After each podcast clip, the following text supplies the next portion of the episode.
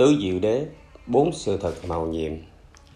Sau khi thành đạo dưới cội Bồ Đề, Đức Phật nghĩ đến chuyện đi giảng dạy, vì Ngài biết việc tu hành không nhằm vào giải thoát cho riêng mình, mà còn giải thoát cho mọi người và những loài chúng sinh khác. Phật lưu lại nơi cây Bồ Đề một thời gian khá lâu, nhiều tuần lễ, để chứng nghiệm trạng thái an lạc tự do của người đạt đạo. Đồng thời, Ngài cũng nghĩ cách mang tuệ giác của mình hiến tặng cho mọi người. Trong đó sẽ có cha mẹ, có những người thân và những người đang đau khổ hoặc sẽ đau khổ. Trong thời gian đó, Phật ở trong xóm Uverela tiếp xúc với người dân trong xóm. Người lớn cũng như trẻ con, Ngài chia sẻ những điều chứng ngộ của mình với các thí chủ nuôi Ngài trong những tuần lễ đó. Bài pháp thoại chính thức đầu tiên Ngài giảng ở một khu vườn gọi là vườn Nai, Lộc Uyển, phía bắc thành Ba La Nại. Ngài giảng cho năm người bạn đồng tu khổ hạnh cũ của mình, trong đó có Kiều Trần Như. Lúc đầu Ngài muốn tìm gặp hai vị thầy cũ của mình, vì Ngài nghĩ nếu gặp những vị thầy từng dạy cho mình về tứ thiền, về tứ vô xác định, thì có thể giúp cho họ đạt được tới quả vị A-la-hán rất nhanh chóng. Nhưng sau khi thăm hỏi, Ngài biết cả hai vị thầy đều viên tịch, cho nên Ngài nghĩ đến năm người bạn đã cùng tu khổ hạnh với Ngài trước đây. Trước đây khi thấy Ngài bỏ lối tu khổ hạnh và bắt đầu ăn uống trở lại bình thường thì họ rất buồn. Họ cho là Ngài đã thoái chí, bỏ cuộc nên họ lìa bỏ Ngài mà đi. Nghĩ có thể giúp họ được nên Ngài vượt sông lên miền Bắc và tìm tới vườn Nai. Khi Phật tới thăm năm người bạn cũ, không muốn gặp. Chính Si Đạt Ta này trước đã bỏ cuộc, bây giờ còn đến đây làm gì? Vì thế họ không muốn chào đón, niềm nở như ngày xưa nữa. Nhưng lúc nhìn thấy dáng điệu phong thái của Ngài khi bước vào, họ không thể tiếp tục thờ ơ được. Rồi ngày nào cũng tự động ra tiếp đón vồn vã. Người thì lấy nước cho Ngài rửa chân, người thì cầm bút bình bát cho Ngài, người thì đỡ áo cho Ngài, và mọi người ngồi xuống chung quanh Ngài.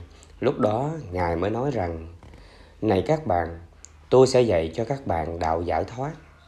Năm người bạn hỏi, Si Đạt Ta, làm sao anh có thể dạy đạo cho chúng tôi trong khi anh đã bỏ lỡ cuộc đời tu học? Đức Phật nói, tôi đã giác ngộ đạo giải thoát và tôi có thể dạy lại cho các bạn. Những người kia hỏi lại để biết chắn rằng Phật đã giác ngộ thật hay không, thì Phật nói, này các bạn, các bạn biết tôi rất nhiều, tôi đã từng nói dối các bạn lần nào chưa? Chưa, Siddhartha chưa bao giờ nói dối chúng tôi cả. Ngày xưa đã bao giờ tôi nói tôi giác ngộ chưa? Bây giờ tôi nói tôi đã đạt đạo, tôi đã giác ngộ và tôi sẽ dạy cho các bạn. Nghe xong câu đó, tất cả năm người bạn cũ đều quỳ xuống sẵn sàng nghe lời Phật. Bài pháp thoại đầu tiên này Phật nói về tứ diệu đế, bốn sự thật màu nhiệm và bắt chánh đạo, con đường của tám sự hành trì chân chính. Giáo lý tứ diệu đế và bát chánh đạo có tính cách nền tảng, phổ quát bao trùm tất cả Phật Pháp, vượt cả thời gian.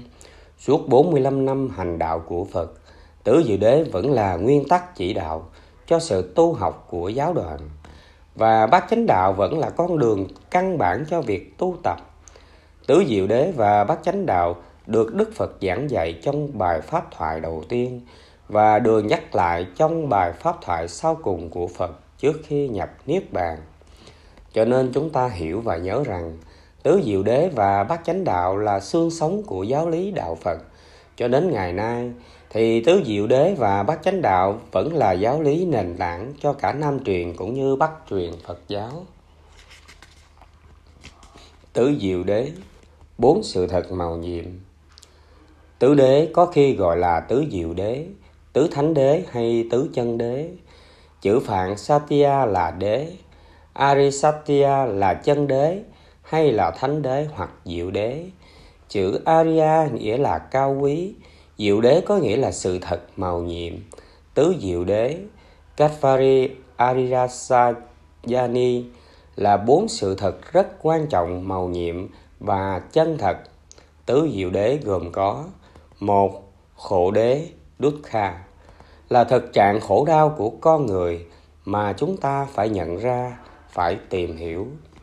hai, Tập đế Samudaya là nguồn gốc hay nguyên do dẫn đến thực trạng khổ đau, những thức ăn vật chất, tinh thần đã được tiêu thụ và đưa đến khổ đau. ba Diệt đế dirota là sự vắng mặt, sự trừ diệt của các nguyên do đã đưa đến khổ. 4. Đạo đế Magga là con đường, là thức ăn, là các phương pháp thực tập dẫn đến sự vắng mặt của những nguyên nhân gây khổ. Tứ Diệu Đế được coi là bài thuyết pháp đầu tiên được chép trong chuyển Pháp Luân Kinh, Đại chuyển Pháp Luân Kinh hay Tam chuyển Pháp Luân Kinh. Pháp Luân Kinh là bánh xe giáo Pháp, là chuyển Pháp Luân, có nghĩa là bắt đầu quay bánh xe chánh Pháp. Bánh xe giáo Pháp vốn có sẵn rồi, nhưng cần phải chuyển. Phật nói bài thuyết Pháp đầu tiên giống như hành động nắm lấy bánh xe giáo Pháp mà xoay mạnh. Và từ giờ phút đó thì bánh xe Pháp tiếp tục quay. Cho đến ngày hôm nay, bánh xe Pháp vẫn quay và những người học trò của Phật có bổn phận phải giúp cho bánh xe Pháp đó tiếp tục xoay chuyển. Pháp luân thường chuyển, nghĩa là bánh xe Pháp luôn luôn chuyển động. Theo văn pháp chữ Hán, khổ là sự thật thứ nhất. Sự thật thứ hai là tập. Nói cho đủ là khổ tập. Khổ tập tức là những nguyên do, những gốc rễ, những thực phẩm đã tập thành dẫn đến đau khổ. Và diệt là khổ tập diệt, tức là sự vắng mặt, sự tiêu diệt của những nguyên do đưa đến khổ đau. Sự thật thứ tư là đạo, là con đường. Con đường nào? Con đường đưa đến sự tiêu diệt của những nguyên nhân gây đau khổ. Nói đầy đủ theo văn pháp Hán là khổ tập diệt đạo. Vậy muốn nói cho đầy đủ, ta nói, sự thật thứ nhất là khổ, sự thật thứ hai là khổ tập, sự thật thứ ba là khổ tập diệt, và sự thật thứ tư là khổ tập diệt đạo. Sự tương quan giữa bốn sự thật Tiếng Phạn cũng có thể viết như vậy. Dukkha, Dukkha Samudaya, Dukkha Samudaya Nirodha, Dukkha Samudaya Nirodha Magga. Khi trình bày như vậy, ta thấy được tính nhất quán của tứ diệu đế, tức là bốn sự thật liên hệ với nhau. Đạo có liên hệ đến khổ, mà nếu sự thật về đạo không liên hệ tới sự thật về khổ, thì đó không phải là cái đạo mà Phật đã nói. Dầu hay cách mấy, nhưng nếu không có khả năng chuyển hóa đau khổ, thì đạo đó ta không cần. Mà hễ đạo liên quan tới khổ, thì tất nhiên liên hệ tới khổ tập, tức là những nguyên nhân gây ra đau khổ. Và nếu liên hệ tới khổ tập, thì tất nhiên liên hệ tới khổ tập diệt. Tức là ước muốn làm cho khổ đau vắng mặt. Muốn cho khổ đau vắng mặt, thì những nguyên do của khổ đau phải vắng mặt. Vì vậy, Diệt có nghĩa là rõ ràng sự vắng mặt của khổ đau và của những nguyên do đưa đến khổ đau. Muốn hết khổ đau mà cứ tiếp tục duy trì những nguyên nhân gây khổ thì làm sao hết khổ được. Cho nên sự tiêu diệt, sự vắng mặt của những nguyên do gây ra khổ sẽ đưa tới từ sự vắng mặt của khổ. Và Phật dạy có một con đường, các phương pháp dẫn đến sự vắng mặt của những nguyên nhân tạo ra khổ đau gọi là đạo do đó pháp thoại về tứ đế, về chuyển pháp luân là một tiếng nói của hy vọng, của tinh thần lạc quan giáo lý tứ diệu đế xác nhận có mặt của đau khổ, nhưng đồng thời xác nhận sự có mặt của an lạc, xác nhận khả năng chuyển hóa đau khổ để dẫn đến hạnh phúc vì sự vắng mặt của khổ đau, chỉ có nghĩa là sự có mặt của an lạc mà thôi. Hai diệu đế khổ tập miêu tả tình trạng hiện thực.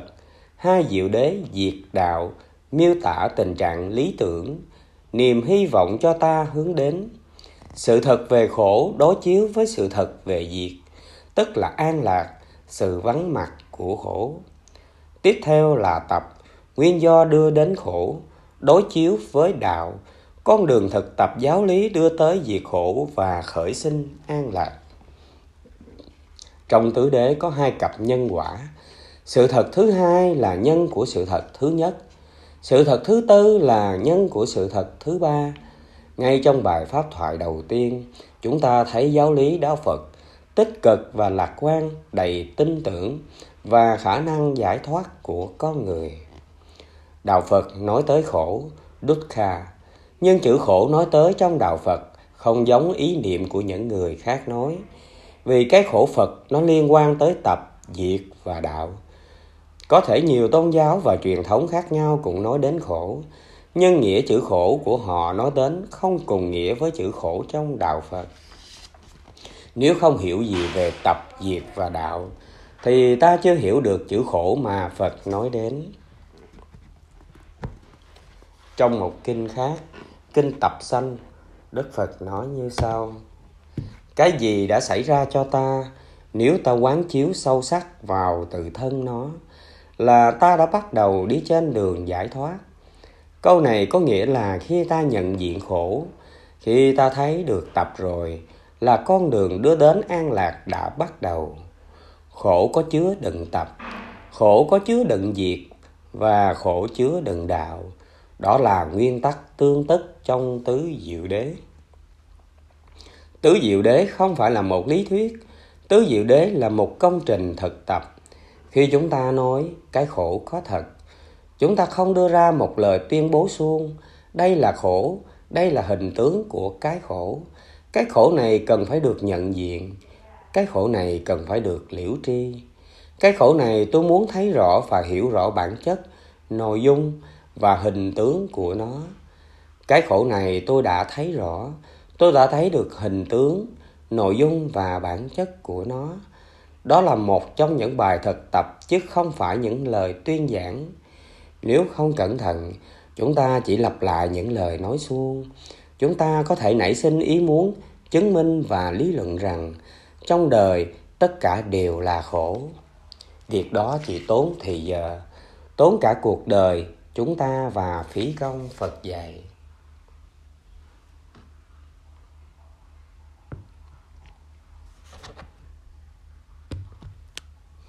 Tam chuyển và nhị thập nhị tướng.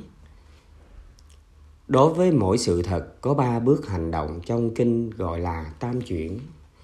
Tam chuyển gồm có thị chuyển, khuyến chuyển và chứng chuyển. Mỗi diệu đế có ba hành động nhân với bốn sự thật, thành 12 vì vậy gọi là tam chuyển và thập nhị tướng. Phật nói với năm vị đệ tử rằng, các thầy ngày xưa khi tôi chưa rõ diện mục của khổ, tập diệt và đạo, thì tôi chưa nói tôi là người hoàn toàn giác ngộ. Nhưng bây giờ tôi đã nhận diện rõ diện mục của khổ. Tôi đã liễu tri khổ. Tôi đã nhận diện được tập. Tôi đã đoạn trừ tập. Tôi đã nhận diện được diệt tôi đã chứng diệt tôi đã nhận diện được đạo. Và tôi đã tu hành đạo. Tu thành đạo bây giờ tôi nói với mới nói tôi là người chứng ngộ đó là một câu trong kinh tam chuyển pháp luân phật dạy nói này năm thầy khất sử vì tôi có thể thấy được bằng chứng thực ba chuyển và 12 tướng trong bốn sự thật này. Cái thấy và sự tu chứng đó đã đem lại trí tuệ, đem lại ánh sáng, cho nên tôi mới tuyên bố trước tất cả chư thiên, các loài ma, các bậc sa môn, các vị bà la môn, trong tất cả các thế gian là tôi đã diệt hết phiền não và đã được giải thoát, chứng ngộ quả vị giác ngộ hoàn toàn. Câu nói đó cũng ở trong Kinh Tam Chuyển Pháp Luân.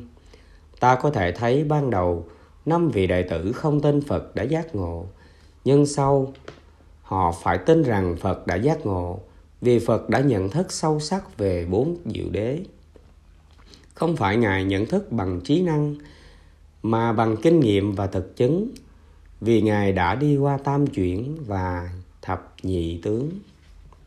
Khổ đế Dukkha Trong tiếng Hán Việt, khổ nghĩa là đắng, là không ngọt. Như vậy, hạnh phúc được so sánh như vị ngọt, khổ đau giống như vị đắng. Nhưng giữa ngọt và đắng còn có trạng thái trung tính, không đắng cũng không ngọt. Trong giáo lý của phật có nói đến tam thọ là khổ thọ lạc thọ và xả thọ. Xả thọ là không khổ cũng không lạc đắng không nhẫn không ngọt mà cũng có nghĩa là không được trạng thái trung tính nữa. Vậy thì khổ có nghĩa là không lạc mà cũng không xả. Đức Kha trong tiếng phạn có nghĩa là không dễ chịu, không bình thường. Khổ đau đang có mặt là một sự thật, nhưng sự thật đó không chống trái lại sự thật khác. Nó nằm phía sau lưng là hạnh phúc cũng đang có mặt. Cũng có thể đang có mặt, nhưng chưa có cơ hội biểu hiện ra mà thôi. Như khi bị mây che thì không thấy mặt trăng, nhưng nói không có trăng, chỉ có mây thì không đúng sự thật thứ nhất xác nhận trong giây phút hiện tại có những khổ đau. Nhưng không có nghĩa đời chỉ là khổ đau. Đời có thể có hạnh phúc, có thanh thoát. Có những đau khổ trong cuộc đời, nhận diện được những đau khổ đó là có thật. Đó là sự thật thứ nhất.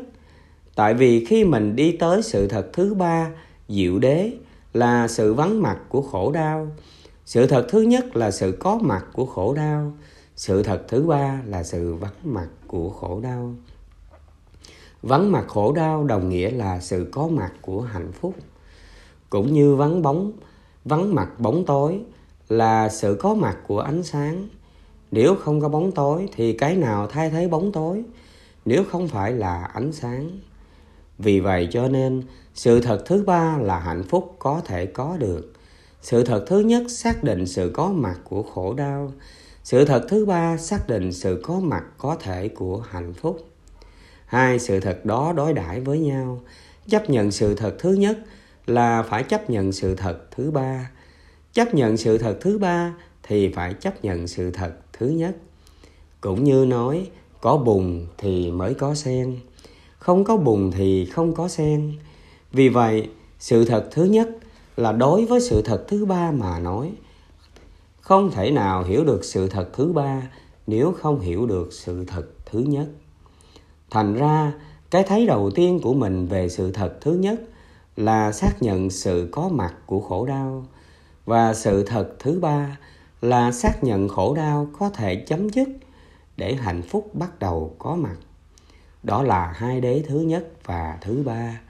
Như vậy thì không bi quan và không yếm thế nơi nào không có khổ đau, nơi đó con người không thể lớn lên được. Không biết thương, không biết hiểu. Hai điều làm cho người ta hạnh phúc. Nhất là hiểu biết và thương yêu. Hai cái đó chỉ có thể ung đúc được khi có khổ đau. Hiểu được cái khổ thì mình mới chấp nhận thương yêu. Vì vậy, cho nên cái khổ rất cần. Mỗi người cần có một ít khổ đau. Vấn đề là liều lượng của khổ đau liều lượng đúng thì rất hay, liều lượng sai thì không được. Như khi nấu canh cần bỏ bao nhiêu muối. Muối nhiều thì không ngon.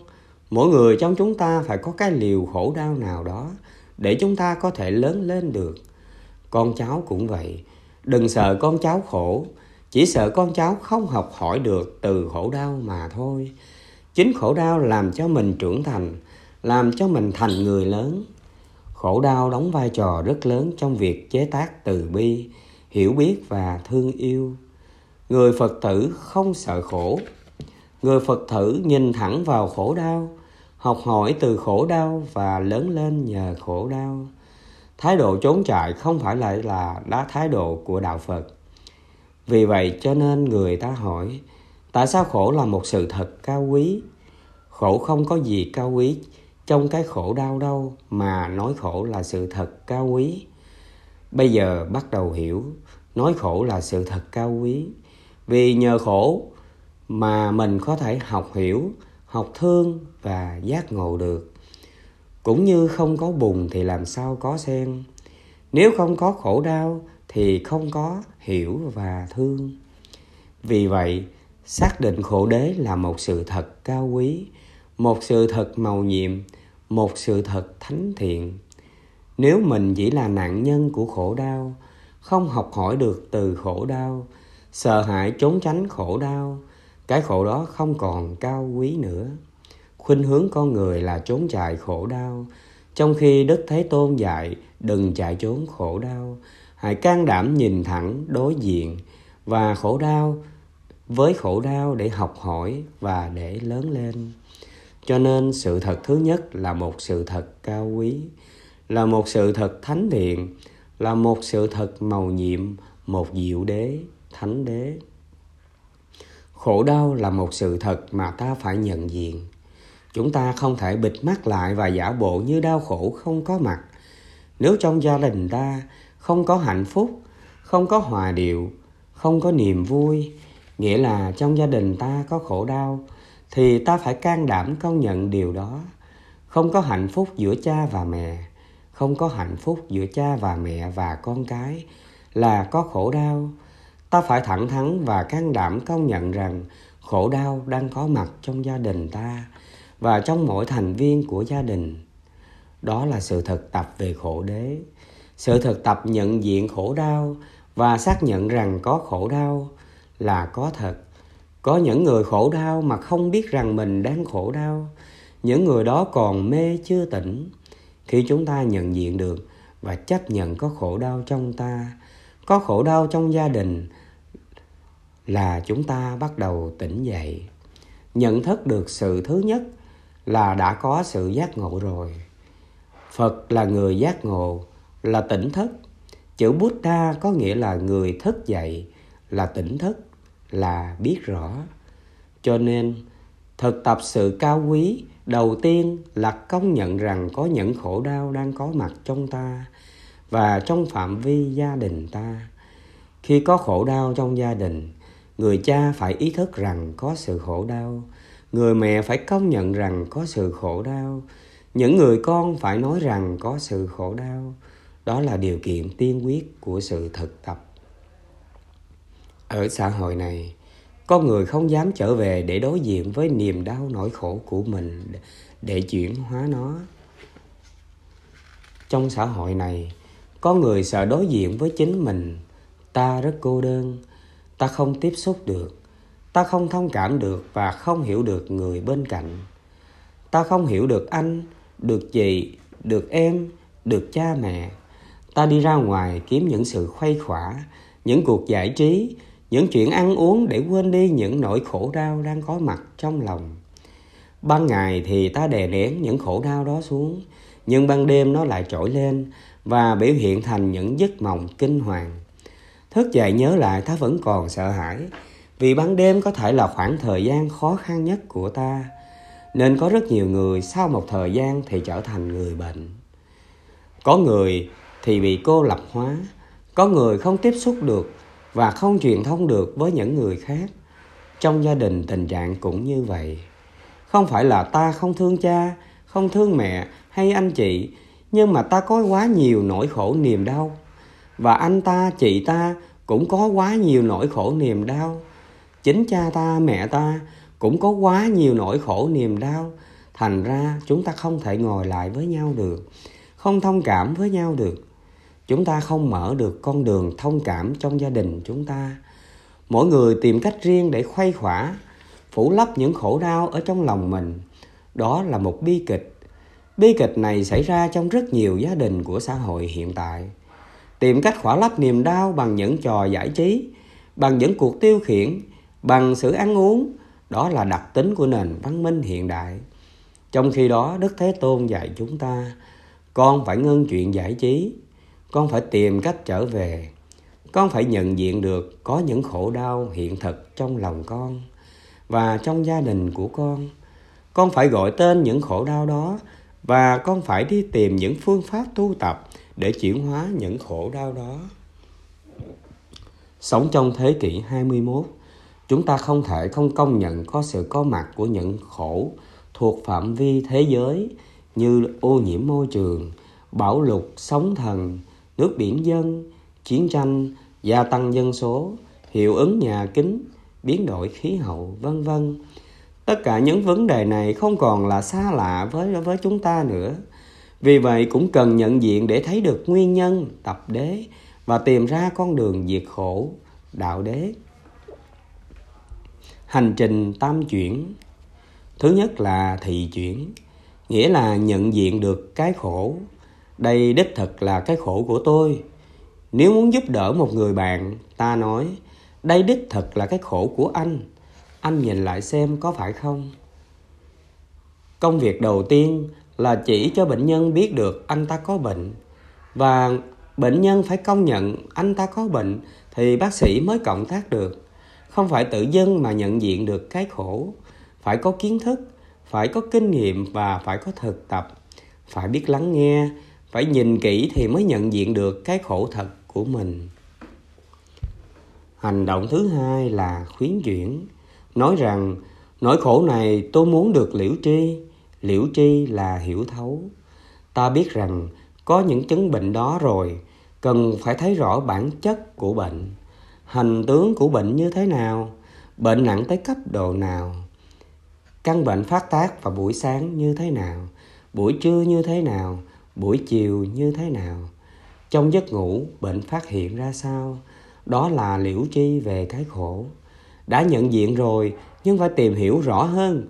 Đó là hành động thứ hai để bánh xe phát quay thêm, gọi là nhị chuyển.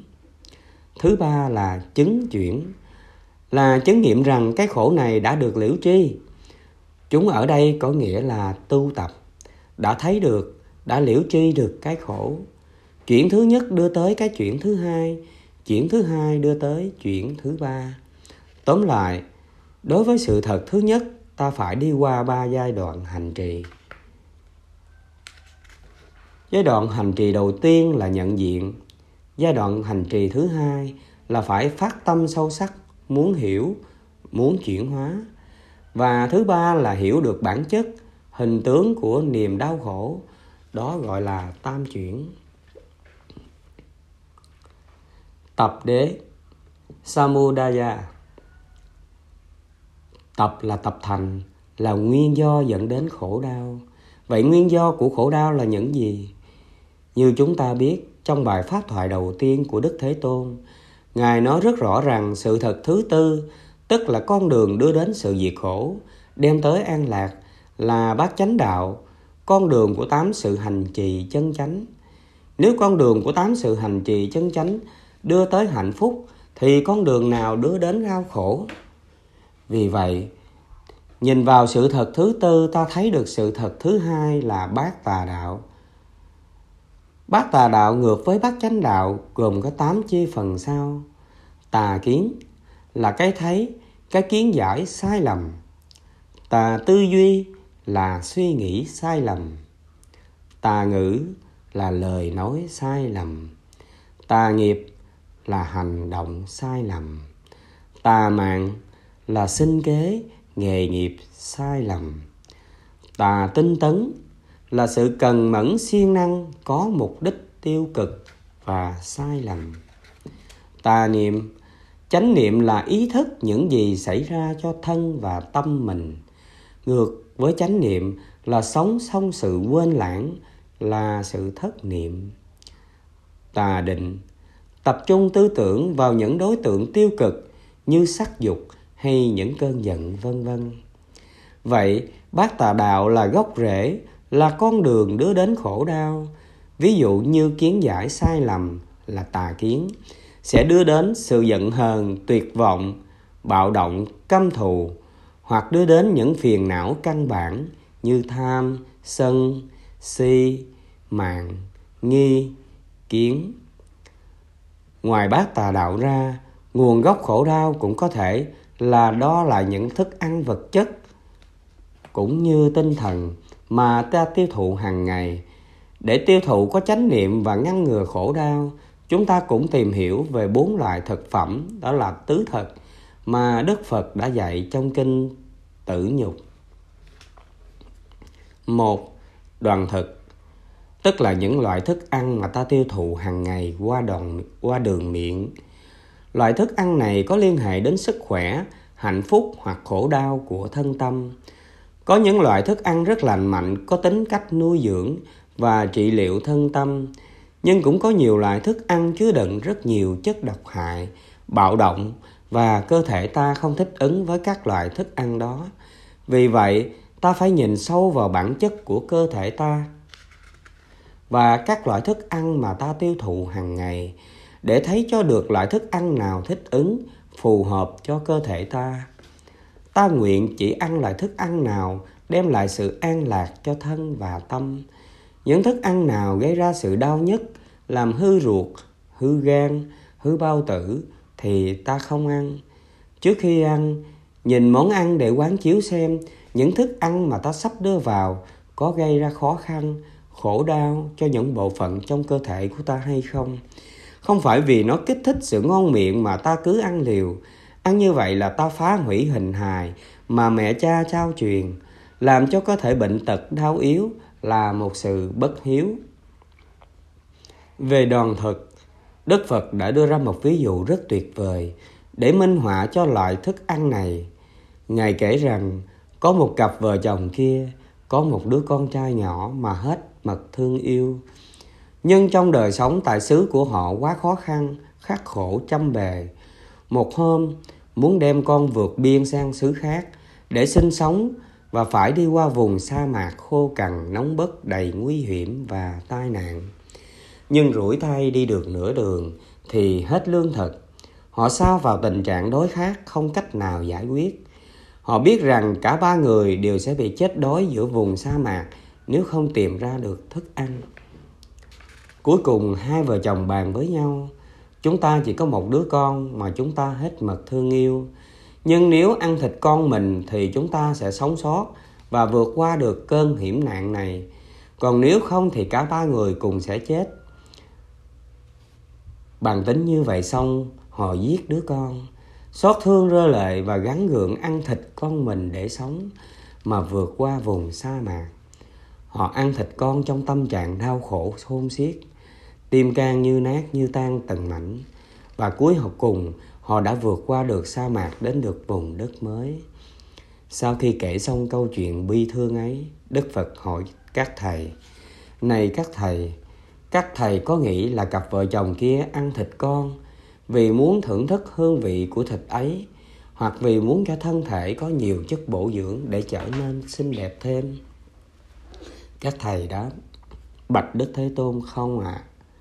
cũng vậy, nếu chúng ta ăn uống và tiêu thụ không có chánh niệm, không có tình thương và trách nhiệm, thì chúng ta đang tàn phá sức khỏe của chúng ta, đang tước đi cơ hội sống và hạnh phúc của kẻ khác, của thế hệ tương lai ăn như thế là chúng ta đang tàn hoại tàn hoại sinh môi và như vậy chẳng khác gì chúng ta đang ăn thịt của chính cha mẹ và con cái mình. Mỗi khi đưa vào miệng một giọt bia hay giọt rượu, tức là ta đang uống giọt máu của chính cha mẹ, con cái và thế hệ tương lai của ta. Mỗi khi ăn một miếng thịt là ta đồng thời đang ăn một miếng thịt của chính cha ta, mẹ ta, con ta và thế hệ tương lai. Liên hiệp quốc có tuyên cáo rằng nếu mọi người trên thế giới giảm bớt khoảng 50% số lượng tiêu thụ rượu và thịt mỗi năm thì tình trạng nghèo đói của thế giới sẽ được cứu vãn. Mỗi năm trên thế giới có trên 4 triệu trẻ em chết vì bị suy dinh dưỡng, không có thức ăn. Đó là chưa nói đến sự tiêu thụ không có chánh niệm của ta đang trực tiếp hoặc gián tiếp tham dự vào sự tàn hoại môi trường sinh thái trầm trọng trên trái đất. Môi trường sinh thái là sinh mạng của ta. Nếu tàn phá làm ô nhiễm môi trường, tức là ta đang hủy diệt chính ta và hủy diệt các thế hệ tương lai của ta. Con người trong xã hội hiện nay càng ngày trở nên bạo động. Mức độ của sự thèm khát, hận thù, nghi ngờ và kỳ thị đang tâm đang tăng gấp trăm ngàn lần cũng chỉ vì miếng ăn cũng chỉ vì sự tiêu thụ không có chánh niệm và thiếu trách nhiệm của ta.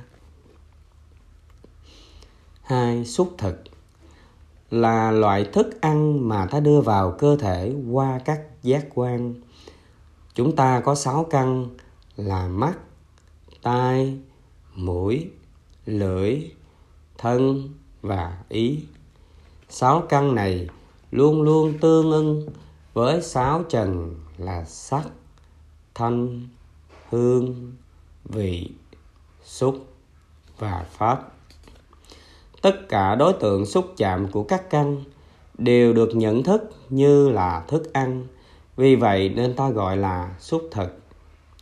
Có những loại thức ăn ta đang tiêu thụ chứa đựng rất nhiều chất độc, ảnh hưởng xấu đến sức khỏe thân thể cũng như sức khỏe tinh thần. Những chương trình truyền thanh, truyền hình sách báo, phim ảnh, internet, quảng cáo. Có thể là những nội dung không lành mạnh, kích thích sự thèm khát, bạo động và hận thù. Các chương trình quảng cáo thường cố tình, có tính hấp dẫn.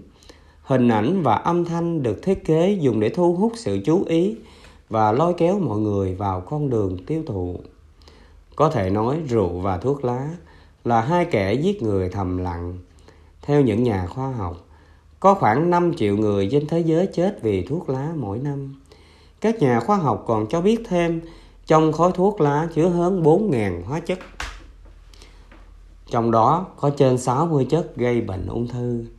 Nguy hiểm hơn, khói thuốc lá không chỉ hại trực tiếp đến người sử dụng mà nó còn gián tiếp gây hại nặng nề hơn cho những người xung quanh vô tình hít phải hút thuốc thụ động. Còn đối với đồ uống có cồn, Tổ chức Y tế Thế giới gần đây đã công bố rằng hàng năm có khoảng 2,5 triệu người tử vong liên quan đến rượu bia. Một con số chẳng phải là nhỏ. ấy vậy mà các chương trình quảng cáo về chúng thì luôn gắn với những hình ảnh thiên nhiên, cây cỏ mùa xuân, xe cộ đắt tiền, những người đẹp trai, đẹp gái, những mức sống cao, vân vân. Những quảng cáo này mớm cho giới trẻ ý niệm rằng nếu không tiêu thụ những sản phẩm đó thì cuộc đời vô nghĩa không đáng sống. Thật ra có rất nhiều thứ lành mạnh, có tính nuôi dưỡng và trị liệu thân tâm. Nếu sống tỉnh thức, ta sẽ dễ dàng nhận ra sự có mặt của chúng khắp mọi nơi. Về xúc thực, Đức Phật đã nêu ra một hình ảnh hết sức rùng rợn. Đó là một con bò bị bệnh về da. Toàn thân của nó lở loét, đến nỗi không còn một mảnh da bao bọc, máu me dầm về trông rất ghê sợ. Khi con bò bước xuống dòng sông, thì có hàng vạn loài động vật thủy sinh bu lại để rỉa thịt. Nếu con bò đứng gần một bức tường hay một gốc cây, thì các loài côn trùng ẩn nấp trong ấy lập tức bay ra hút máu con bò. Cũng vậy, nếu chúng ta không giữ gìn thân tâm bằng chánh niệm, thì chúng ta sẽ giống như con bò bị lỡ da kia, mỗi ngày đều bị những con vi khuẩn thèm khát, hận thù, bạo động, ganh tị, vọng tưởng rút rỉa tấn công. Con bò cần có bộ da để được bảo hộ, còn chúng ta cũng cần có năng lượng chánh niệm để hậu trì là các cánh cửa giác quan của mình. ba Tư niệm thật là ý niệm về hạnh phúc là ước muốn thâm sâu nhất của đời ta. Đây là năng lượng thúc giục ta thực hiện những điều ta muốn thực hiện trong đời sống hàng ngày. Ta phải thực tập nhìn sâu vào chính ta để thấy những hành động, suy tư, lời nói, việc làm của ta đang được thúc đẩy bởi loại năng lượng nào. Ta có một ý niệm về hạnh phúc và do đó ta làm việc như con thiêu thân để đạt được mục tiêu ta mong ước ta phải tự hỏi lại rằng mục tiêu của đời sống như thế để làm gì? Thực phẩm thứ ba, tức là tư niệm thật, đang thúc đẩy ta đi về hướng của hạnh phúc hoặc khổ đau. Khi ước nguyện muốn giúp mọi người bớt khổ, trong ta biểu hiện ngày và ngày đêm, ta được thúc đẩy bởi năng lượng ấy, thì ta sẽ thiết lập được truyền thông với mọi người rất dễ dàng và đời sống của ta sẽ trở nên giản dị hơn. Vì ta muốn đầu tư hết đời sống của mình để phụng sự. Ta sẽ từ khước nếp sống xa hoa, tiêu thụ và hưởng thụ dục lạc. Phần thưởng cao quý nhất mà tha thừa hưởng được là khả năng làm vơi đi nỗi khổ niềm đau và đem lại hạnh phúc cho người. Mỗi khi ta làm cho một người nở được một nụ cười trên môi, tự nhiên ta cảm thấy rất hạnh phúc. Cố nhiên là ta hành động với tình thương không điều kiện, nhưng cái vinh dự cái phần thưởng cao quý ấy vẫn thuộc về ta có những người vì chứa chấp quá nhiều thù hận trong lòng và mục đích duy nhất mà họ muốn sống là để tìm cách trừng phạt những người mà họ hận thù những người mà họ nghĩ là nguyên do làm cho họ khổ đau điêu đứng Những người ôm mối hận thù như thế không thể nào hạnh phúc được vì tâm họ luôn luôn bị khống chế bởi ước muốn trả thù. Nếu ta bị thúc đẩy bởi năng lượng tiêu cực như hận thù, ghen ghét, tham lam và si mê thì đời sống của ta sẽ rất khổ sở. Thái tử Tất Đạt Đa có nguồn năng lượng vô biên trong lòng. Con người của Thái tử luôn tràn đầy sức sống. Năng lượng ấy là năng lượng của đại bi, đại bi tâm, tình thương lớn. Vì vậy trong suốt 45 năm hành đạo của Ngài, làm việc không ngừng và đã hóa độ cho rất nhiều người, trong đó có các giới, vua quan, các nhà chính trị, người cùng đinh, vân vân. Ngài xả thân hóa độ mọi người vì trong lòng Ngài luôn được thúc đẩy bởi năng lượng thương yêu lớn, muốn giúp người bớt khổ, đem lại an vui và hạnh phúc cho đời. Chúng ta cần phải thẩm định lại bản chất của ước muốn trong ta. Bởi vì nó xác bởi, vì nó xác định phẩm chất đời sống của ta nếu ước muốn đó được căn cứ trên sự tham vọng về danh lợi, quyền hành, sắc dục, thì nó chắc chắn sẽ dẫn ta đi về hướng của sự trụy lạc, khổ đau và hận thù. Về tư niệm thuật, Đức Phật lại nêu lên một hình ảnh khác thật tuyệt vời để minh họa cho loại thực phẩm thứ ba này. Phật kể rằng có một chàng thanh niên khôi ngô, cường tráng đang sống trong một thị trấn lớn – Cách đô thị ấy không xa có một cái hố than hồng, ngày đêm bừng bừng bốc cháy. Một ngày nọ có hai người lực lưỡng đi vào đô thị ấy để kéo chàng thanh niên đi về hướng hố than. May rơi xuống hố than đó thì sẽ tử vong. Vì vậy mà chàng không muốn tình trạng đó xảy ra cho mình. Thế nhân hai người lực lượng kia cứ cố lo chàng về hướng cái hố lửa ấy. Hai người lực lượng đó chính là lòng tham muốn của ta. Nếu ta không có chánh niệm và cứ muốn chạy vào theo danh vọng, tiền tài, sắc dục thì ta đang bị kéo về phía hố than. Vì vậy hàng ngày ta thực tập nhìn sâu vào bản thân để thấy rằng mình đang bị hoặc đang được thúc đẩy bởi loại năng lượng nào. Mình đang đi về hướng nào. Phải thấy cho được cái ước muốn mà ta đang theo đuổi có đang dẫn ta đi vào hầm hố mà ta đang đuổi có dẫn ta vào hầm hố của khổ đau, tuyệt vọng và hận thù hay không? Nếu có thì ta phải buông bỏ nó đi và chuyển sang nguồn năng lượng lành mạnh khác. Trong tâm thức ta có nhiều nguồn năng lượng lành mạnh như từ bi, hiểu biết, tha thứ và bao dung. Ta nên trở về vun trồng và tưới tẩm để cho những nguồn năng lượng tốt ấy trong ta được phát triển mỗi ngày.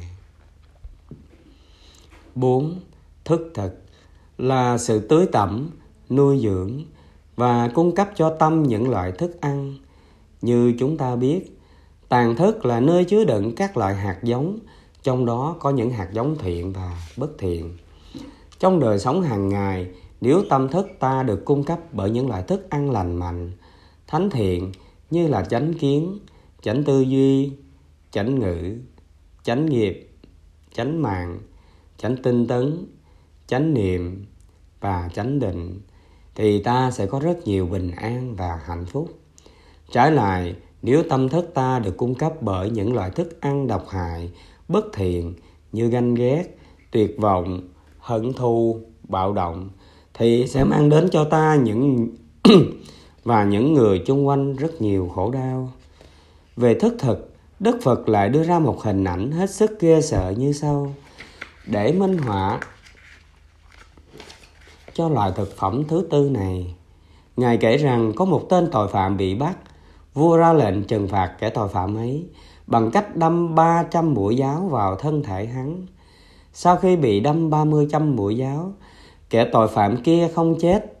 Thấy vậy, tới trưa, vua ra lệnh đâm thêm 300 mũi giáo nữa, nhưng hắn vẫn không chết. Đến tối vua lại ra lệnh tiếp tục đâm thêm 300 mũi giáo nữa, nhưng kẻ tàu phạm kia vẫn không chết. Hình phạt ấy cứ tiếp tục như vậy hết ngày này sang ngày khác mà hắn vẫn không chết. Cũng vậy, trong đời sống hàng ngày, có thể ta để cho tâm thức ta bị tưới tẩm bởi những chất độc của si mê, tham đắm, giận hờn của lời nói bất chánh và tà dục. Tâm thức ta tiếp tục, tâm thức ta tiếp tục phát triển theo chiều hướng của vọng tâm. Và điều này gây ra rất nhiều khổ đau cho bản thân, cho mọi người chung quanh, cho xã hội và cho môi trường sống trên trái đất. Ta thực tập nhìn sâu vào bản chất của thực phẩm mà ta đang tự nuôi dưỡng mỗi ngày để thấy cho tường tận gốc, nguồn gốc của nó và nếu cần, ta phải thay đổi thức ăn cho tâm thức ta để nó phát triển theo chiều hướng của chân thiện mỹ, tức là của chân tâm. Đức phật có dạy, nếu quán chiếu vào bản chất khổ đau và nhận ra được những nguyên do đưa đến khổ đau, có liên quan đến các loại thực phẩm mà ta tiêu thụ hàng ngày, thì ta đã bắt đầu bước vào con đường của chánh pháp, của sự giải thoát thấy được những nguyên do của khổ đau, thì khổ đau sẽ không còn được tạo tác. Và ta chỉ cần cắt bỏ những nguồn thực phẩm không lành mạnh đó, thì thân tâm ta sẽ được thanh thản, được cởi trói tự do. Đức phật nói rằng không có cái gì có thể sống còn được nếu không có thực phẩm. Nếu ta có nỗi khổ niềm đau, tuyệt vọng hoặc trầm cảm, mà ta thực tập nhìn sâu vào, hiểu được bản chất của chúng và cắt bỏ những nguồn thực phẩm những nguyên do đã đem lại những khổ đau ấy, thì chúng ta sẽ chết. Thì chúng sẽ chết, nghĩa là tình trạng sẽ được chuyển hóa. Khi quán chiếu và thấy được bản chất của các loại thực phẩm, ta sẽ khám phá ra được sự thật. Thứ hai, tập đế. Những điều kiện, những nguyên do xa gần đưa đến khổ đau. Ta biết rằng khổ đau là một sự thật màu nhiệm. Tuy nhiên, đạo phật không phải chỉ nói đến khổ đau mà thôi đạo phật luôn đề cập đến phương pháp nhận diện và nuôi dưỡng hạnh phúc. Muốn đạt tới hạnh phúc, ta phải cắt bỏ những nguồn thực phẩm không lành mạnh và thực tập chỉ tiêu thụ những loại thực phẩm lành mạnh. Có tính cách nuôi dưỡng và trị liệu, để ta có thể giúp ta chuyển hóa khổ đau, đem lại an lạc và hạnh phúc đích thực. Hành trình tam chuyển đối với sự thật thứ hai là tập đế cũng có tam chuyển. Trước hết là thực tập nhận diện những nguyên nhân xa gần đưa đến khổ. Phải quán chiếu mới thấy được các yếu tố kết tập. Có thầy, có bạn giúp đỡ thì ta quán chiếu được rõ hơn. Đây là sự hình thành của khổ đau. Vì tôi ăn, tôi uống món đó. Vì tai tôi nghe tiếng đó, mắt tôi nhìn, ngắm cái đó.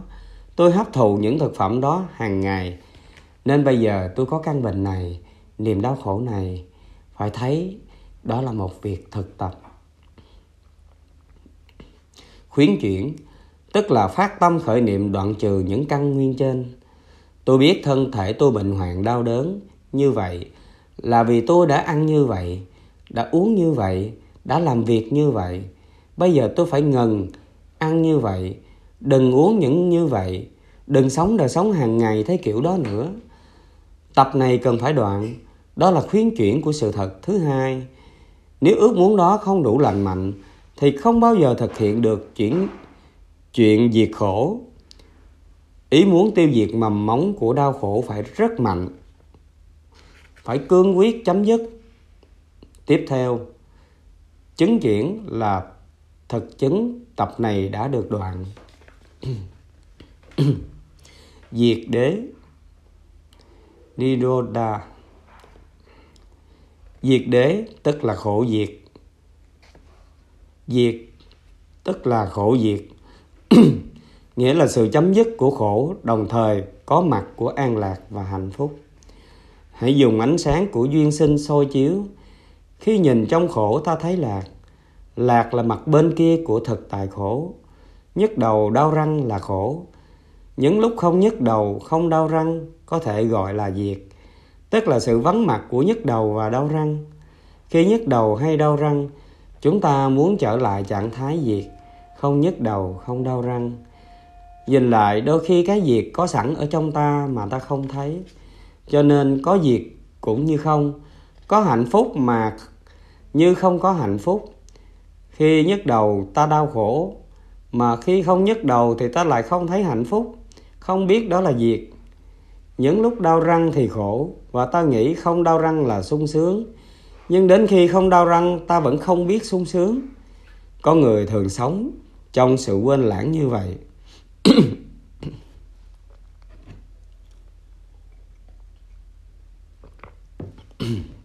Sống trong hạnh phúc mà cũng không nhìn thấy hạnh phúc, và sống trong khổ đau cũng không biết đó là khổ đau. Không nhận diện được khổ đau nên ta gánh cái khổ đau suốt đời. Khi đưa ánh sáng chánh niệm vào khổ, ta nhận diện được khổ. Đưa ánh sáng chánh niệm vào diệt thì ta nhận diện được hạnh phúc. Đây là sự tập tập hàng ngày. Ta nên đặt câu hỏi, có những niềm vui nào trong đời sống hàng ngày mà chúng ta có thể sử dụng để nuôi dưỡng thân tâm của mình, tạo nên hạnh phúc cho mình và cho mọi người? Trong đời sống hàng ngày có những cơ hội để chúng ta nuôi dưỡng mình và nuôi dưỡng người bằng những niềm vui đó hay không? Đó là thực tập quán chiếu về diệt không nên nghĩ rằng trong ta không có sẵn diệt trong ta vốn có diệt tức là vốn có hạnh phúc, có những điều kiện của hạnh phúc. Ta có hai con mắt đang sáng, có hai chân đang khỏe, ta có hai lá phổi tốt. Ta có thể đi thiền hành, ta có thể thở, có thể mỉm cười. Nếu không cảm thấy hạnh phúc là vì ta coi thường những trạng thái diệt mà ta đang có. Chỉ khi nào hạnh phúc mất đi, cái diệt không còn nữa thì lúc đó ta mới than trời than đất. Vì ta không để tâm chú ý đến, nên cái việc đó có cũng như không. Thật sự là đã có mặt của chân đế thứ ba, có mặt của diệt, của niềm vui an lạc bây giờ và ở đây. Vì không có chánh niệm nên ta không tiếp xúc được với hạnh phúc đó là bi kịch lớn của cuộc đời. Con người đánh mất khả năng sống hạnh phúc. Con người chỉ biết than khổ thôi. Con người không có khả năng tiếp xúc với hạnh phúc, thưởng thức hạnh phúc, vì không biết sống trong chánh niệm. Có chánh niệm, ta có thể tiếp xúc với hạnh phúc đang có sẵn để ngày mai không hối tiếc.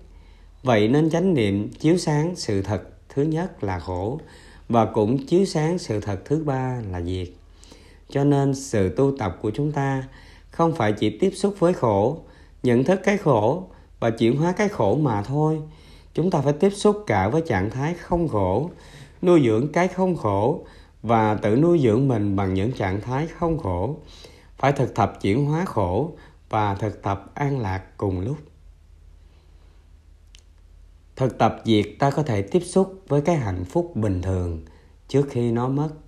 Ví dụ có một bà mẹ yêu quý mà không biết đó là hạnh phúc, nên không hưởng được niềm vui có mẹ. Khi mẹ mất đi thì thấy đau khổ.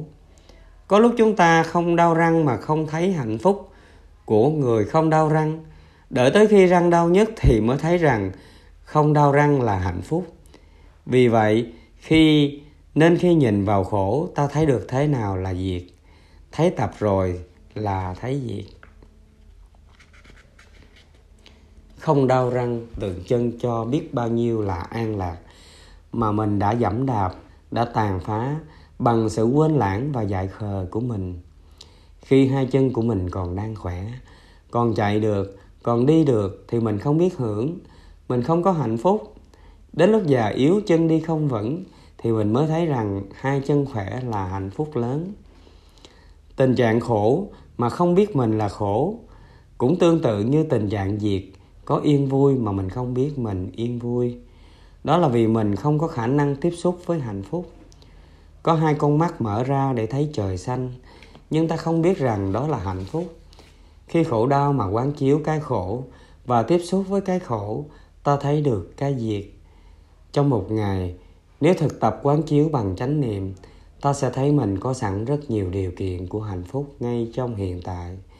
Nhưng vì không tu tập chánh niệm ta tự giảm đạp lên những điều kiện hạnh phúc, sống trong một tâm trạng chán nản, rồi để cho tâm trạng đó trùm lấp mình. Ta không còn khả năng tiếp xúc được với bất cứ sự màu nhiệm nào trong đời sống hiện tại. Đó là một sự thật thiệt thòi lớn cho ta. Tuy biết rằng cái gì cũng vô thường, cũng thay đổi, nhưng ta không còn sợ hãi vì ta biết cách tạo niềm vui thực tập như vậy ta sẽ đạt đến mức độ vững chãi. Sẽ không sợ hãi vô thường, sợ hãi thay đổi. Đó là sự tự do, là không vướng bận. Không phải chờ tới một ngày nào đó trình độ cao thì ta mới đạt được vững chãi và thảnh thơi. Công trình tu tập ngày càng liên tục đem lại cho ta sự vững chãi và thảnh thơi. Cho đến khi ta đạt đến sự vững chãi và thảnh thơi vượt trên những khổ vui thông tục, thì diệt đới có tên là niết bàn diệt không phải chỉ là sự vắng mặt của đau khổ. Sự vắng mặt tạm thời của khổ đau sẽ dẫn tới sự vắng mặt vĩnh viễn của khổ đau. Tục đế đưa tới chân đế, đó là chân như. Có khi gọi là pháp giới tánh hay là pháp thân. Và niềm vui lớn này, ta không thể diễn tả bằng lời nói được nữa, vì nó đã vượt qua khỏi ngôn ngữ của tục đế niềm vui lớn này phật và các vị bồ tát đã chứng được. Các vị có thể gật đầu xác nhận rằng niềm vui đó có mặt, nhưng họ diễn tả không được và chính chúng ta phải tự tìm lối vào. Không thể diễn tả được niết bàn, cho nên trong lĩnh vực này thì diệt đế là ngôn ngữ đạo đoạn. Con đường của ngôn ngữ đã bị cắt đứt. Không có ngôn ngữ nào có thể diễn tả được niết bàn, được niềm vui lớn được sự vững chãi và thảnh thơi của người đã đạt đến cái niềm vui lớn. Không có những ngôn ngữ không chuyên chở được mà các ý niệm cũng không chuyên chở được, không suy tưởng được, không khái niệm được, gọi là tâm hành xứ diệt. Nó không thuộc về lĩnh vực của tư tưởng nữa. Niết bàn không thể suy tư, không thể so sánh, không thể tưởng tượng được. Niết bàn chỉ có thể tự thân tác chứng vậy thì sự thật thứ ba, diệt cũng có hai phần. Phần thứ nhất là phần hữu lậu và phần thứ hai là phần vô lậu.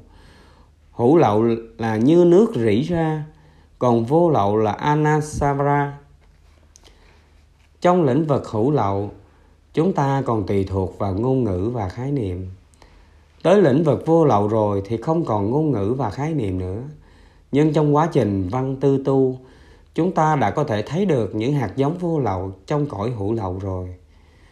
Cũng có những, cũng như không phải đợi chấm dứt sống thì mới có nước. Ngay trong khi sống là sống thì đồng thời nó cũng là nước rồi. Hành trình tam chuyển. Diệt cũng có ba chuyển. Diệt là sự vắng mặt của khổ đau, tức là hạnh phúc là xác nhận sự có mặt của sự an lạc. Trước đây, ta không mang nổi, không mang nổi đau khổ mà ta đang mang bây giờ. Chung quanh ta có nhiều người không mang nổi đau khổ này. Đó là xác nhận có trạng thái không bệnh, có trạng thái giải thoát an lạc và hạnh phúc. Nếu không nhận diện được nỗi khổ thì ta không có khả năng, không có năng lực diệt khổ.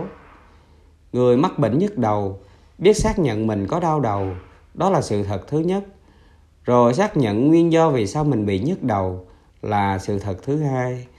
Xác nhận rằng tình trạng không đau đầu chính mình đã ảnh hưởng trong quá khứ và mình sẽ được hưởng trong tương lai nếu mình chịu chữa bệnh.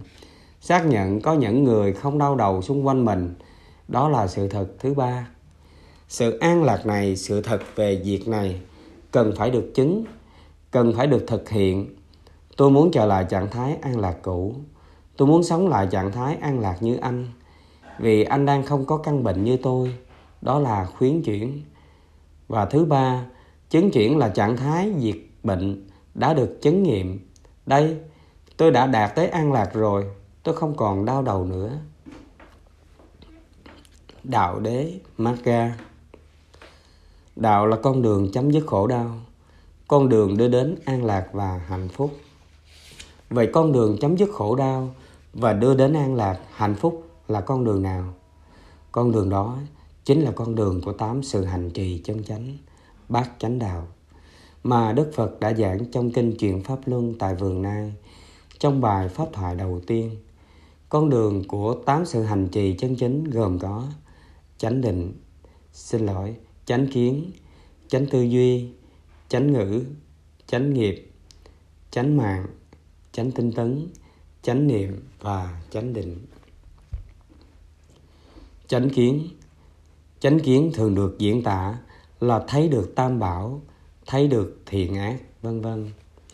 Nhưng trước hết chánh kiến là phải thấy được bản chất về bốn sự thật. Cái thấy về bốn sự thật là căn bản của chánh kiến. Ngài xá lợi phất đã nói nhiều kinh về đề tài tứ diệu đế trong đó có kinh gọi là dấu chân voi. Tượng tích diệu kinh. Con voi chúa đi trước để lại những dấu chân rất lớn. Những con đi sau có thể bước lên trên dấu chân đi trước. Nhưng không có dấu chân con thú nào lớn bằng dấu chân voi. Giáo lý tứ diệu đế cũng vậy, bao gồm tất cả các giáo lý khác. Theo ngài xá lợi phất, chánh kiến còn là sự phân biệt những gốc rễ lành và những gốc rễ không lành thiện căn và bất thiện căn. Quán chiếu thì chúng ta thấy có ba loại gốc rễ lành là vô tham, vô nhuế và vô hại. Tức là cái rễ không tham đắm, cái rễ không giận hờn và cái rễ bất bạo động. Bất bạo động tức là vô hại vô hại tức là không muốn gây gỗ, gây đổ vỡ cho mình, cho người và cho thiên nhiên. Những gốc rễ bất thiện là tham lam nhuế và hại. Chữ tham có nhiều nghĩa. Nó có nghĩa là vướng mắc, là thèm khát, không bao giờ thỏa mãn. Ngược lại với tham là tri túc, tức là bằng lòng với hiện trạng, với tình trạng vừa đủ để có an lạc cho thân tâm. Làm thế nào để đạt được chánh kiến? Trước hết chúng ta phải học. Quá trình văn tư tu, tức là nghe, suy nghiệm và thực tập. Bắt đầu bằng văn, nghĩa là phải học. Chúng ta phải tập lắng nghe. Chánh kiến có thể trao truyền được hay không? Hay tự mình phải đặt lấy? Ta nhớ rằng chánh kiến đã có sẵn hạt giống ở trong mỗi con người.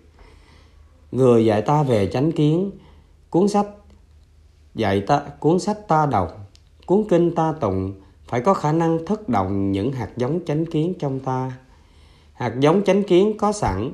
Phật dạy, tất cả mọi người đều có hạt giống của tệ giác. Cho nên khi được nghe, được tiếp xúc với những dấu hiệu của chánh kiến, thì tự nhiên ta sẽ hiểu. Những kinh nghiệm khổ đau của ta cũng giúp ta tiếp nhận chánh kiến.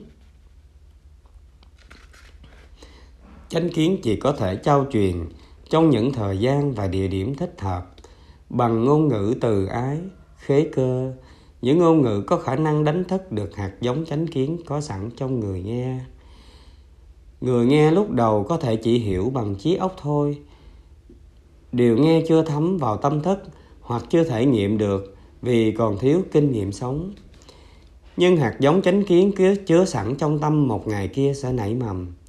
Khi kinh nghiệm đau khổ đã chín mùi, thì chỉ cần nghe một câu nói hay một bài pháp thoại là người ấy có thể chuyển hóa cho nên, tạo ra những điều kiện giúp chúng ta tiếp nhận chánh kiến là điều rất quan trọng. Chánh kiến bắt đầu bằng những giáo lý, chưa phải là tuệ giác. Hiểu biết về tứ diệu đế, về bát chánh đạo, về lý nhân quả mới chỉ là những hiểu biết có tính cách lý thuyết mà thôi. Nhờ có văn tư tu mà những ý niệm và ngôn từ đó trở nên tuệ giác chân thật. Trong quá trình văn tư tu chúng ta phải thực tập tránh tư duy tránh ngữ tránh mạng, vân vân. Mà nếu không thực hành bảy thánh đạo kia, thì những lý thuyết trong kinh sách không bao giờ biến được thành tuệ giác cả.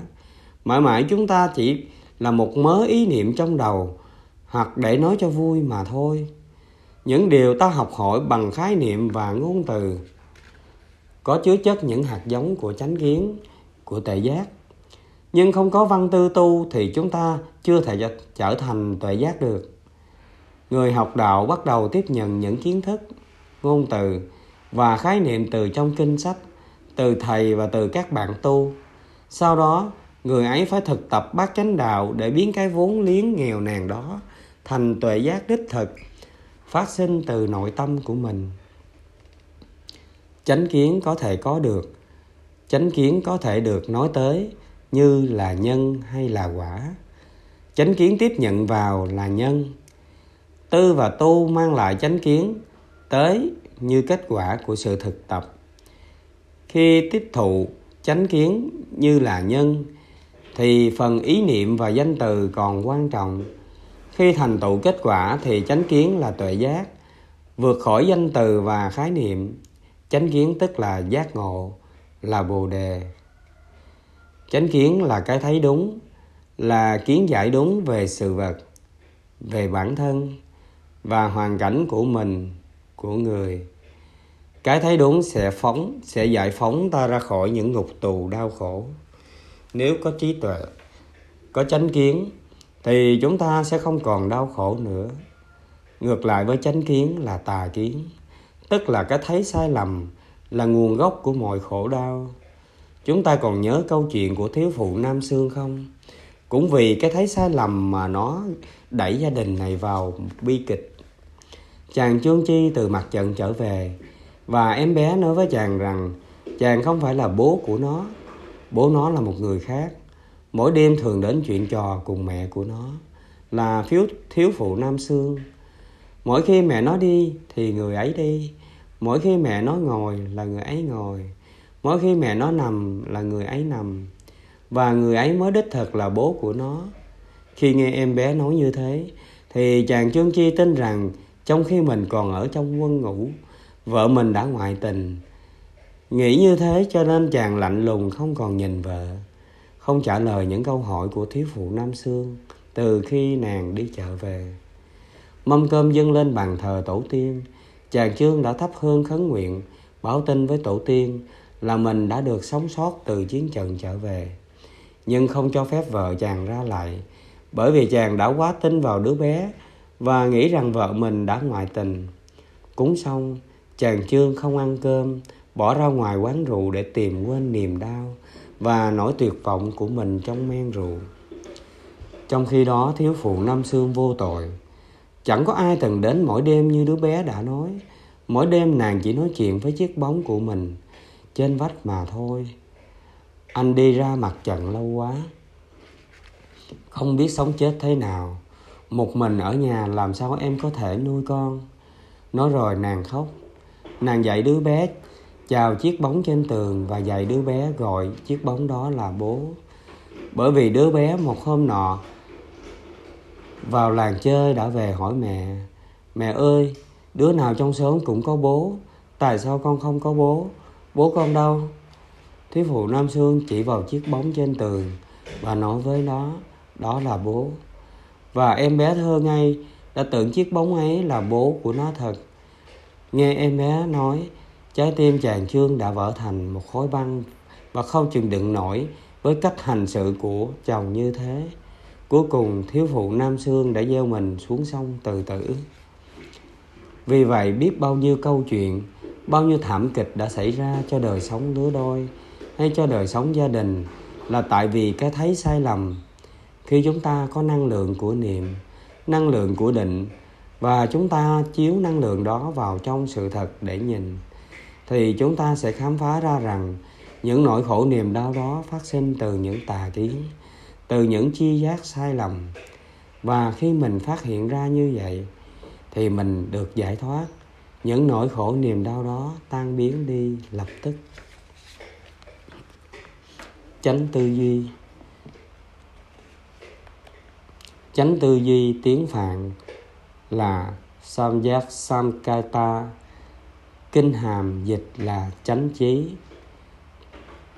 tư duy có hai loại là tầm và từ. Tầm là những ý nghĩ đơn thuần còn từ là suy nghĩ sâu xa hơn, suy nghĩ tới lui quanh quẩn không dần được. Như cái máy vô tuyến truyền hình mở giờ này sang giờ khác không ai tắt, không có mục đích nào cả. Thì sự tư duy đó không phải gọi là chánh tư duy. Chánh tư duy giúp cho ta nhìn thấy rõ, làm phát sinh chánh ngữ, chánh nghiệp và chánh màng. Còn tà tư duy thì càng nghĩ càng gây đau khổ. Có chánh kiến nhìn thấy bốn sự thật, duyên khởi, vô thường và vô ngã, thì tư duy sẽ đi vào đường chánh. Tà tư duy phát sinh do cách nhìn không đúng về sự vật, về bản thân và hoàn cảnh của mình và của người. Chánh tư duy phát sinh căn cứ trên chánh kiến và trở lại nuôi dưỡng bằng chánh kiến, trở lại nuôi dưỡng chánh kiến. Hai phần nuôi dưỡng lẫn nhau. Chánh tư duy căn cứ trên chánh kiến, trên tuệ giác nhờ đó ta thấy bản chất của sự vật là vô thường và vô ngã. Suy tư mà ngược lại, với nguyên tắc vô thường và vô ngã là tà tư duy. Thí dụ, nuôi con ta cứ nghĩ là đứa con nhỏ của mình sẽ như vậy suốt đời là sai. Sự thật là lên 12 tuổi nó đã khác. Lên 14 tuổi, nó đã có thể có những ý kiến ngược với mình. Và lên 16 tuổi, nó đã có thể tranh luận với mình rồi chánh tư duy là phải thấy được bản chất vô thường trong con người của ta, của kẻ khác và của sự vật. Cái thấy về vô thường cho ta biết rằng ta cần phải có, ta cần phải cẩn thận trong đời sống hàng ngày. Nếu không biết vun bón những hạt giống tích cực, mà cứ hàng ngày tưới tẩm những hạt giống tiêu cực nơi mình và nơi người, thì tự nhiên người mình người mình thương hôm nay, ngày mai mình có thể sẽ ghét cái người hôm nay thương mình sẽ có thể ghét mình ngày mai. Đó là chánh kiến dẫn ta tới chánh tư duy. Nếu tư duy không căn cứ trên tuệ giác vô thường, thì đó là tà tư duy. Vô ngã là một nhận thức căn bản khác của chánh tư duy.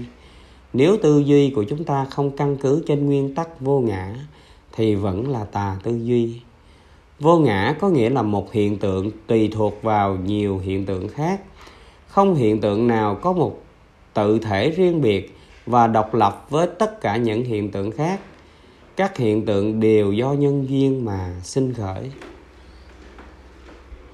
Tà tư duy dẫn đến tà ngữ, tà mạng và tà nghiệp. Tà nghiệp tức là hành động sai lầm. Chuyện kể rằng, có một người đàn ông dẫn theo một con chó đi đến một nơi nọ để khám phá vùng hoang dã muốn đến đó thì cả hai phải lội dưới dòng suối vài trăm mét để đi về phía thượng lưu. Đi được một lúc thì con chó thình lình quay đầu trở lại và nhất định không chịu đi tiếp. Tuy không muốn đi nữa, nhưng nó cũng tìm mọi cách ngăn cản người chủ của nó tiếp tục cuộc hành trình. Nhiều lần nó cắn vào quần, cắn vào áo người đàn ông ấy và lôi trở lại. Người đàn ông ấy cho rằng con chó này lười biếng và muốn bỏ cuộc vì vậy mà làm phiền mình nghĩ vậy ông bật tức rút gươm và giết con chó, rồi một mình đi tiếp. Đi một đoạn không xa, ông ấy phát hiện có một con rắn cực độc đang nằm chắn ngang dòng suối.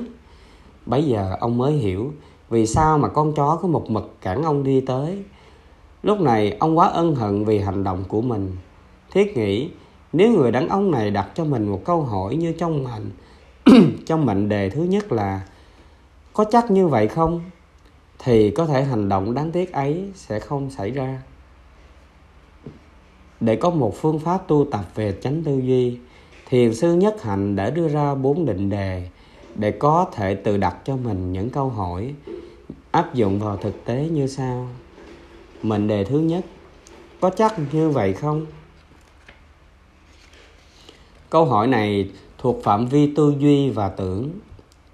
Tư duy liên hệ đến tưởng tưởng là cái nhận thức hay chi giác của mình. Một sợi dây mà ta tưởng là con rắn, đó là một sự nhận thức sai lầm. Một người không có ý nói điều đó mà mình tưởng rằng người ấy nói điều đó. Một điều giả định mà mình tưởng là sự thật, đó gọi là vọng tưởng. Càng nhiều vọng tưởng thì càng nhiều tà tư duy. Cho nên, đừng vọng tưởng về mình, về người, về hoàn cảnh xung quanh và muốn như vậy thì phải có chánh niệm. Tự hỏi, có chắc vậy không? Có chắc cái chi giác mình tiếp nhận đó là đúng hay không? Chúng ta có rất nhiều nhận thức sai lầm trong đời sống hàng ngày. Những sai lầm đó tạo địa ngục cho chúng ta và những người sống chung với chúng ta. Vì vậy, muốn tránh tư duy, phải biết quán chiếu và kiểm chứng xem những chi giác của ta có đúng hay không. Mệnh đề thứ hai mà ta nên luôn luôn tự hỏi mình là ta đang đi về đâu? Đây là vấn đề liên quan đến tư duy và thất niệm. Tư duy thường lôi ta đi khắp nơi, nó sọ mũi mình và kéo mình đi như đứa trẻ một đồng kéo một con trâu đi theo vậy. Nó mang chúng ta xuống địa ngục, chúng ta theo xuống địa ngục. Vì vậy cần phải thực tập chánh niệm, ta đang đi về đâu? Khi biết mình đang để cho thất niệm hoành hành để cho tà tư duy kéo mình đi vào địa ngục. Ta nói, tôi biết tôi đang đi vào địa ngục. Và tự nhiên ta ngưng lại, tôi biết tư duy của tôi đang đưa tôi xuống địa ngục và tôi quyết định không đi theo nữa. Mệnh đề thứ ba có liên quan đến tư duy và tập khí. Tập khí là những thói quen mà ta có từ trong hồi ấu thơ. Có thể đã do các thế hệ ông bà truyền lại. Khi nhận ra một tập khí của mình ta hãy chào một câu. À bạn cố tri đó à. Một thói quen mà chúng ta thường nghĩ là hay có nhưng có. Một thói quen mà chúng ta thường nghĩ là hay nhưng có thể là dở. Ví dụ như một cái thói hay làm. Hãy hở tay là một cái thì mình lại đi kiếm việc làm. Nếu không làm thì không chịu nổi căn nguyên sâu xa là vì từ đời này sang đời khác, dân ta vốn rất nghèo khó.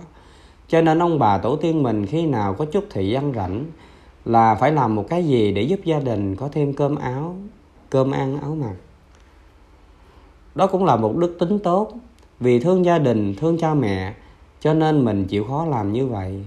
Nhưng thói quen đó có trở thành một, có thể trở thành một tập khí xấu, có thể làm cho mình không còn cơ hội để sống đích thực nữa rất nhiều người trong xã hội chúng ta bị cái bệnh gọi là nghiền công việc. Tức là không làm gì đó thì không chịu nổi. Không, họ không có thì giờ để ngắm trời xanh mây trắng.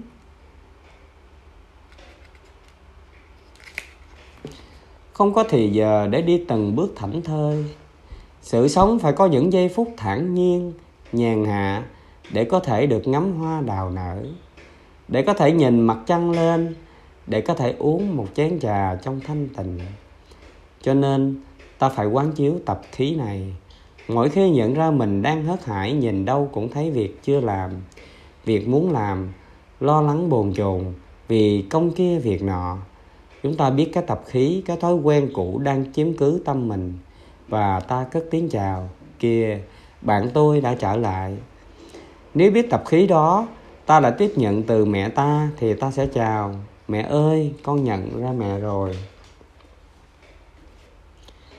Những tập khí trong cuộc sống với người chung quanh càng đòi hỏi ta giữ chánh niệm hơn nữa. Một người mà ta nói ra câu gì là ta phản ứng lại ngay. Một người mà nói ra câu gì là ta phản ứng lại ngay lập tức. Tập khí tạo nên một phản ứng máy móc không kịp suy nghĩ. Một trăm lần ta phản ứng giống hệt cả trăm. Như một phản ứng hóa học một người hãy nói xong câu này, thì thế nào người kia cũng điên đầu nổi nổi giận nổi giận. Một trăm lần nói là một trăm lần nổi giận. Cho nên người sống chung với ta phải biết tập khí của ta, và ta cũng phải tự biết tập khí của chính ta. Nhờ vậy ta có thể tránh được rất nhiều phiền não và khổ đau. Biết như vậy, tức là thực tập chánh niệm. Mà biết như vậy không phải là tự ghét mình, giận mình, phạt mình ta không cần phải có cái mặc cảm tự ti, vì người nào cũng có tập khí cả. Có những tập khí do nhiều đời ông bà truyền lại. Cách tu tập của chúng ta là không tự trách, không phải tự đầy đọa vì các tập khí đó. Cách thực tập là phải mỉm cười với tập khí. Mỗi khi thấy nó ló đầu ra thì ta lại mỉm cười và nói, chào anh, tôi biết anh rồi. Đó là phương pháp hay nhất và khi ta nhận diện được tập khí của ta, thì ta sẽ làm chủ tình hình và tập khí đó sẽ từ từ chuyển hóa. Trong lúc đó, ta tập thêm những tập khí mới, luyện thêm những tập khí tốt, ví dụ như là thiền hành. Nếu ta đi thiền hành cho điều và thấy an lạc trong khi đi thiền hành, thì thiền hành cũng trở thành một tập khí. Mỗi ngày, nếu không đi thiền hành thì ta cảm thấy thiếu thốn. Những người tập yoga cũng vậy có những ngày không tập yoga, họ thấy giống như họ chưa được ăn cơm. Đó cũng là một tập khí tốt. Và cuối cùng, để tránh tư duy được phát triển và bồ đề tâm, ta nhớ sẽ tự hỏi, ta làm gì? Ta nói gì để thể hiện bồ đề tâm? Bồ đề tâm tức là một ý chí, một ước muốn rất thâm sâu trong tâm thức của ta. Bồ đề tâm tức là ao ước được giác ngộ, được hiểu biết, được có chánh kiến để có thể tạo hạnh phúc cho nhiều người, cho nhiều loài. Động lực khiến ta có, động lực khiến một người đi tu là bồ đề tâm. Nếu có bồ đề tâm rồi, thì ngày đêm ta tâm niệm làm thế nào để có thêm tuệ giác, thêm chánh giác, thêm năng lượng để tự tu, tự độ và giúp cho người khác vượt qua khổ đau. Bồ đề tâm trở thành một vùng năng lượng lớn. Chính nó đẩy tư duy của ta đi tới mục đích.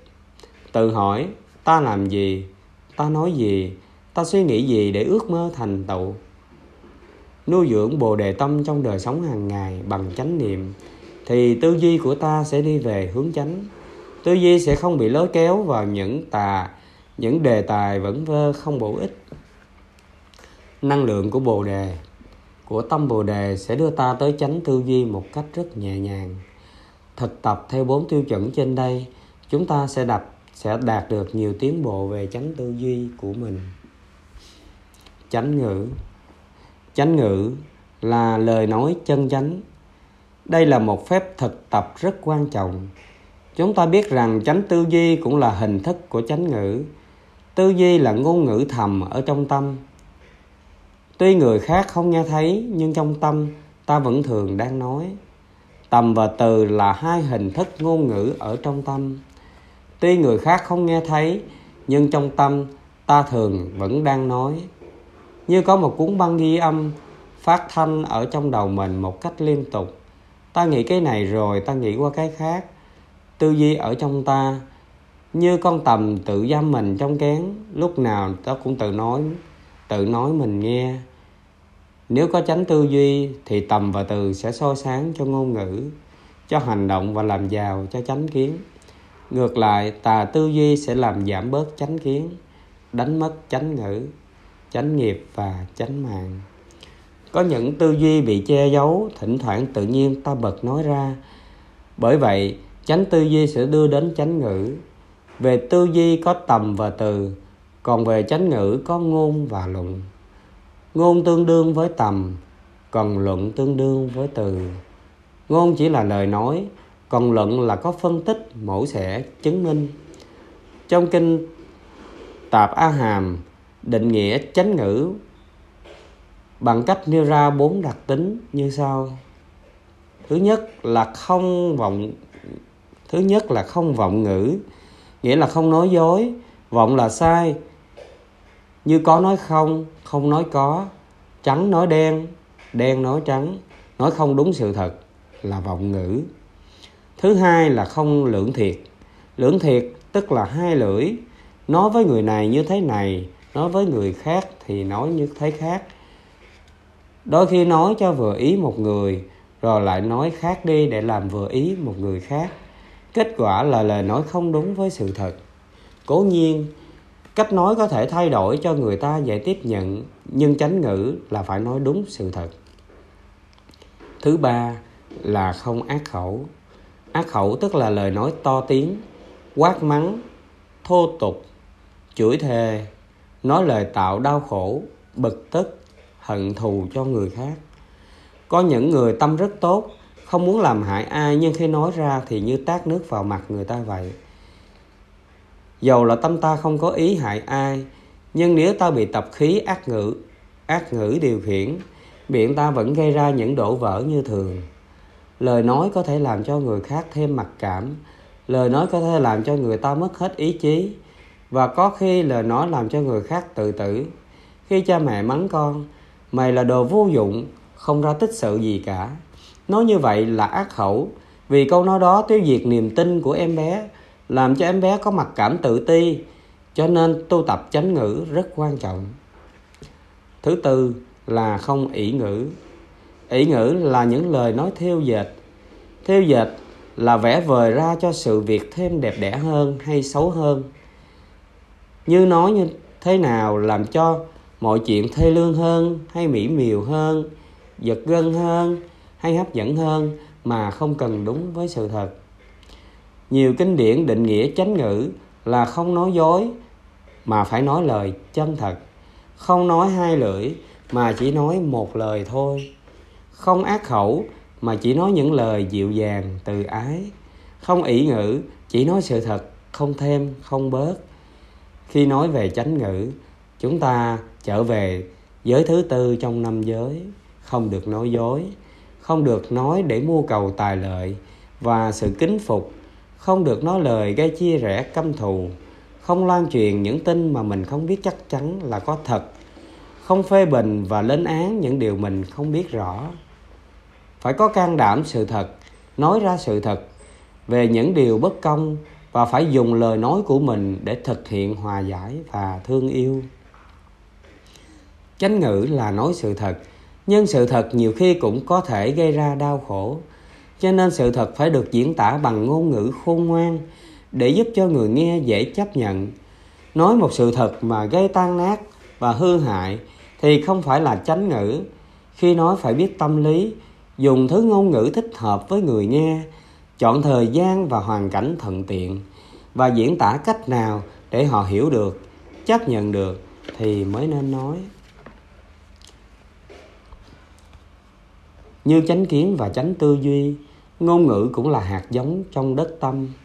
Những người nói kho ngữ vận, những lời nói kho ngữ vận, những hình thức diễn tả trong ngôn ngữ đều có hạt giống ở đó cả tu tập chánh ngữ là bắt đầu từ tâm, bắt đầu từ tưởng, tức là tri giác. Tri giác sai lầm sẽ sinh nhiều tà kiến. Tri giác càng đúng thì càng thêm chánh kiến. Tri giác sai lầm, tư duy chúng ta sẽ sai lầm, và tư duy sai lầm sẽ dẫn đến ngôn ngữ sai lầm. Chúng ta thấy mối liên hệ rất mật thiết giữa chánh ngữ, chánh kiến và chánh tư duy. Cho nên nếu chúng ta muốn tu tập chánh ngữ thật vững chãi, thì chúng ta phải dựa trên chánh kiến và chánh tư duy. Thực tập chánh ngữ, qua pháp môn ái ngữ và lắng nghe. Ái ngữ là sử dụng ngôn từ hòa ái để mình có thể nói hết được những điều trong tim của mình. Nói mà người kia có thể nghe được, có thể chấp nhận được. Chẳng hạn như người con muốn thực tập với người cha bằng phương pháp lắng nghe. Người con sẽ nói như thế này, bố ơi, con biết là trong những năm qua, bố đã có rất nhiều khó khăn.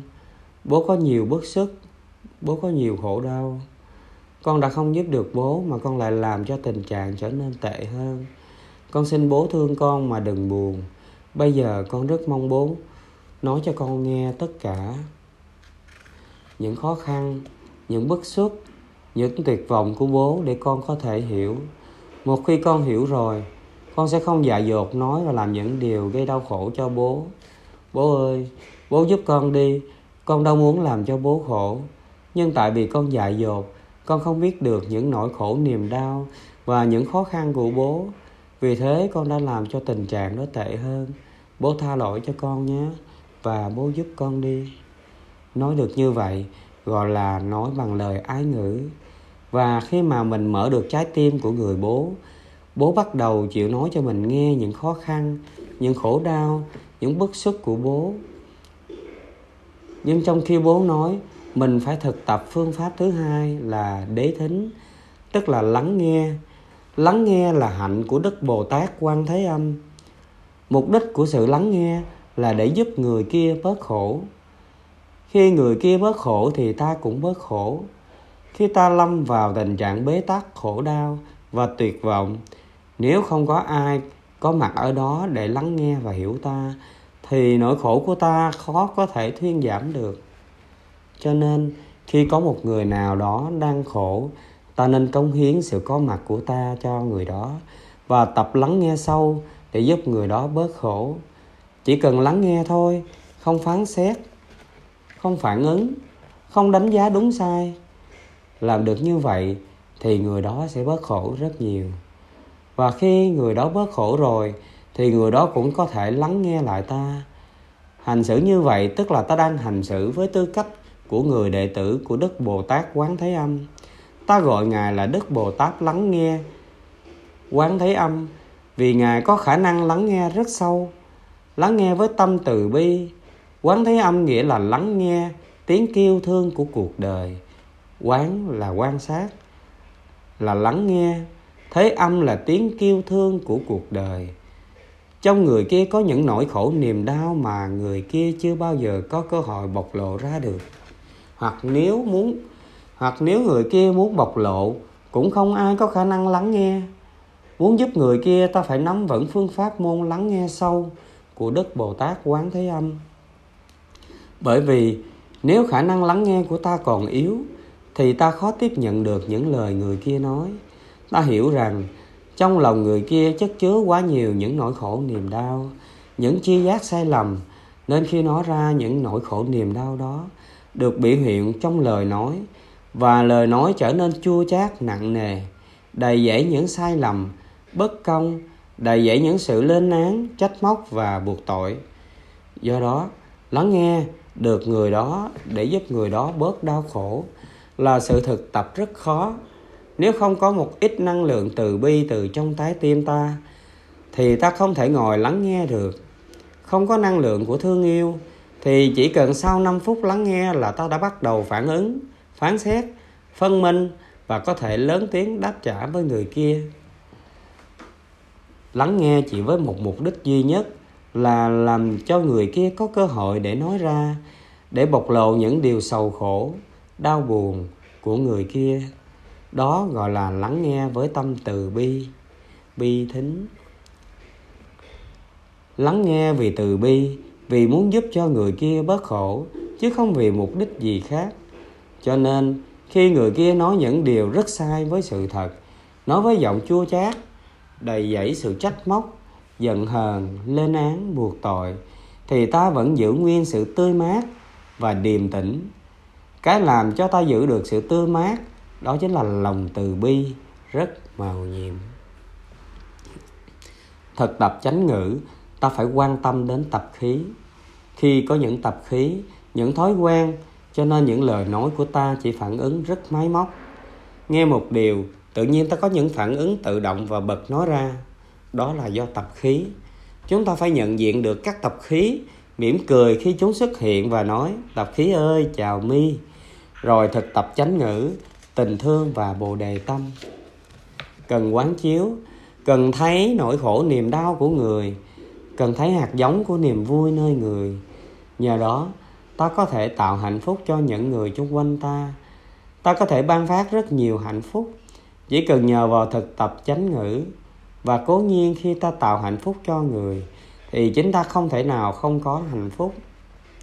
Chúng ta biết cũng như khi thực tập chánh tư duy. Muốn thực tập chánh ngữ, ta phải liên hệ với sự thực tập quán chiếu về tưởng. Thực tập chánh ngữ, ta phải thấy được sự liên hệ với chánh niệm hoặc thất niệm. Nếu sống trong thất niệm mãi, thì chúng ta không có hy vọng tiến bộ trên con đường thực tập chánh ngữ. Nói phải biết rằng mình đang nói gì. Trước khi nói, ta phải biết ta sẽ nói gì. Chứ đừng để lời nói chạy ra trước, rồi mình mới chạy theo sau tu tập chánh niệm giúp ta nắm được thân tâm và ngôn ngữ của ta. Chánh nghiệp. Chữ nghiệp có nghĩa là hành động. Hành động của thân gọi là thân nghiệp. Hành động phát khởi ra lời nói của miệng gọi là khẩu nghiệp. Và hành động của tư duy gọi là ý nghiệp. Chúng ta luôn luôn tạo ra nghiệp và tất cả đều đi về tương lai. Vì vậy trong sự thực tập, chúng ta phải luyện tập để thấy được chính mình trong mọi hành động, không những về thân mà còn về khẩu và ý nữa. Tất nhiên hành động của thân khẩu ý đều ảnh hưởng đến thân thể và cảm thọ của chúng ta. Khi nhìn xuống, đám mây có thể nhận ra được mình là nước. Cũng vậy, khi nhìn xuống chúng ta có thể thấy mình được, thấy mình đi về tương lai. Chúng ta có thể nhận diện được mình ở nhiều nơi khác nhau chúng ta không thể nói rằng khi hình hài này tan rã thì chúng ta không còn nữa. Chúng ta vẫn còn tiếp tục dưới nhiều hình thái khác nhau. Khi đám mây trở thành mưa, người ta có thể thấy được vô số những giọt nước. Khi rơi xuống đất, chúng có thể hòa gặp với nhau thành một, hai hay ba dòng nước. Đó là sự tiếp nối. Nghiệp có ba loại là thân nghiệp, khẩu nghiệp và ý nghiệp. Nói rằng sau khi hình hài này tan rã thì không còn gì nữa cả. Điều này không khoa học lắm. Nhà khoa học thế kỷ 18 Anthony Laurent Lavoisier nói rằng không có gì sinh ra và cũng không có gì mất đi. Cái gì sẽ xảy ra sau khi hình hài này tan, tan rã? Câu trả lời là chúng ta sẽ vẫn tiếp tục với những suy nghĩ hành động và lời nói của chúng ta nếu muốn biết tương lai của chúng ta như thế nào, chỉ cần nhìn vào ba nghiệp của chúng ta trong hiện tại thì chúng ta có thể biết được.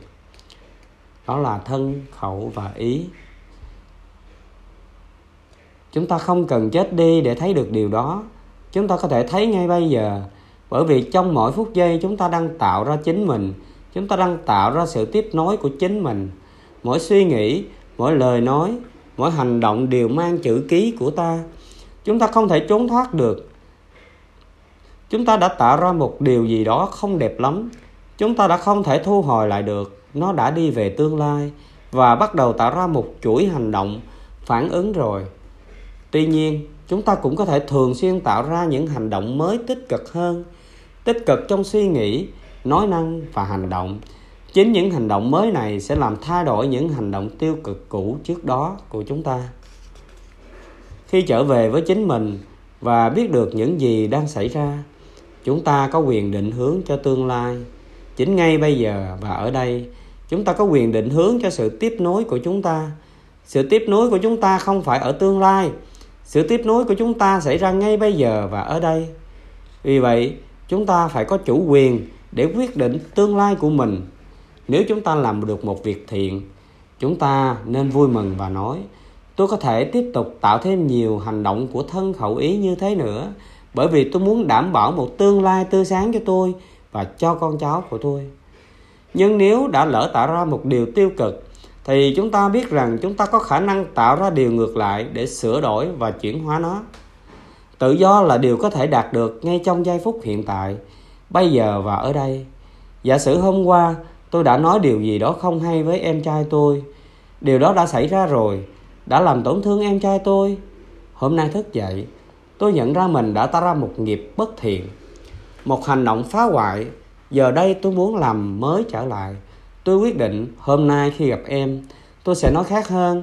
Nhờ tuệ giác, từ bi và tình thương, tôi đã nói được. Câu nói này phát ra hôm nay mà không phải là ngày hôm qua.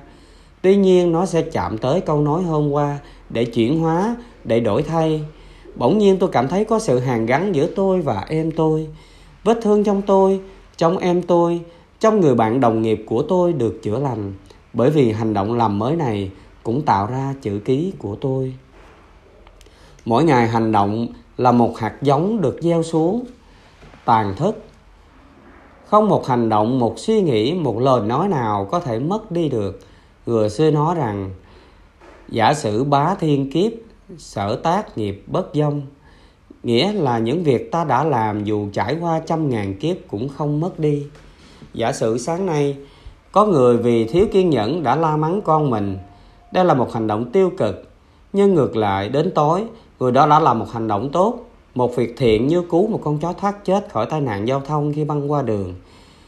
Nếu kết hợp hai hành động này lại với nhau thì người kia sẽ đi về đâu? Để biết được mình đi về đâu, theo hướng nào? Chúng ta chỉ cần nhìn vào phẩm chất của các loại hạt giống có trong tàn thức. Mọi người đều tùy thuộc vào nghiệp như suy nghĩ, lời nói, hành động. Không ai khác có thể quyết định tương lai của chúng ta, mà chính chúng ta tự quyết định lấy. Đó là nghiệp báo, là dị thục vipaka.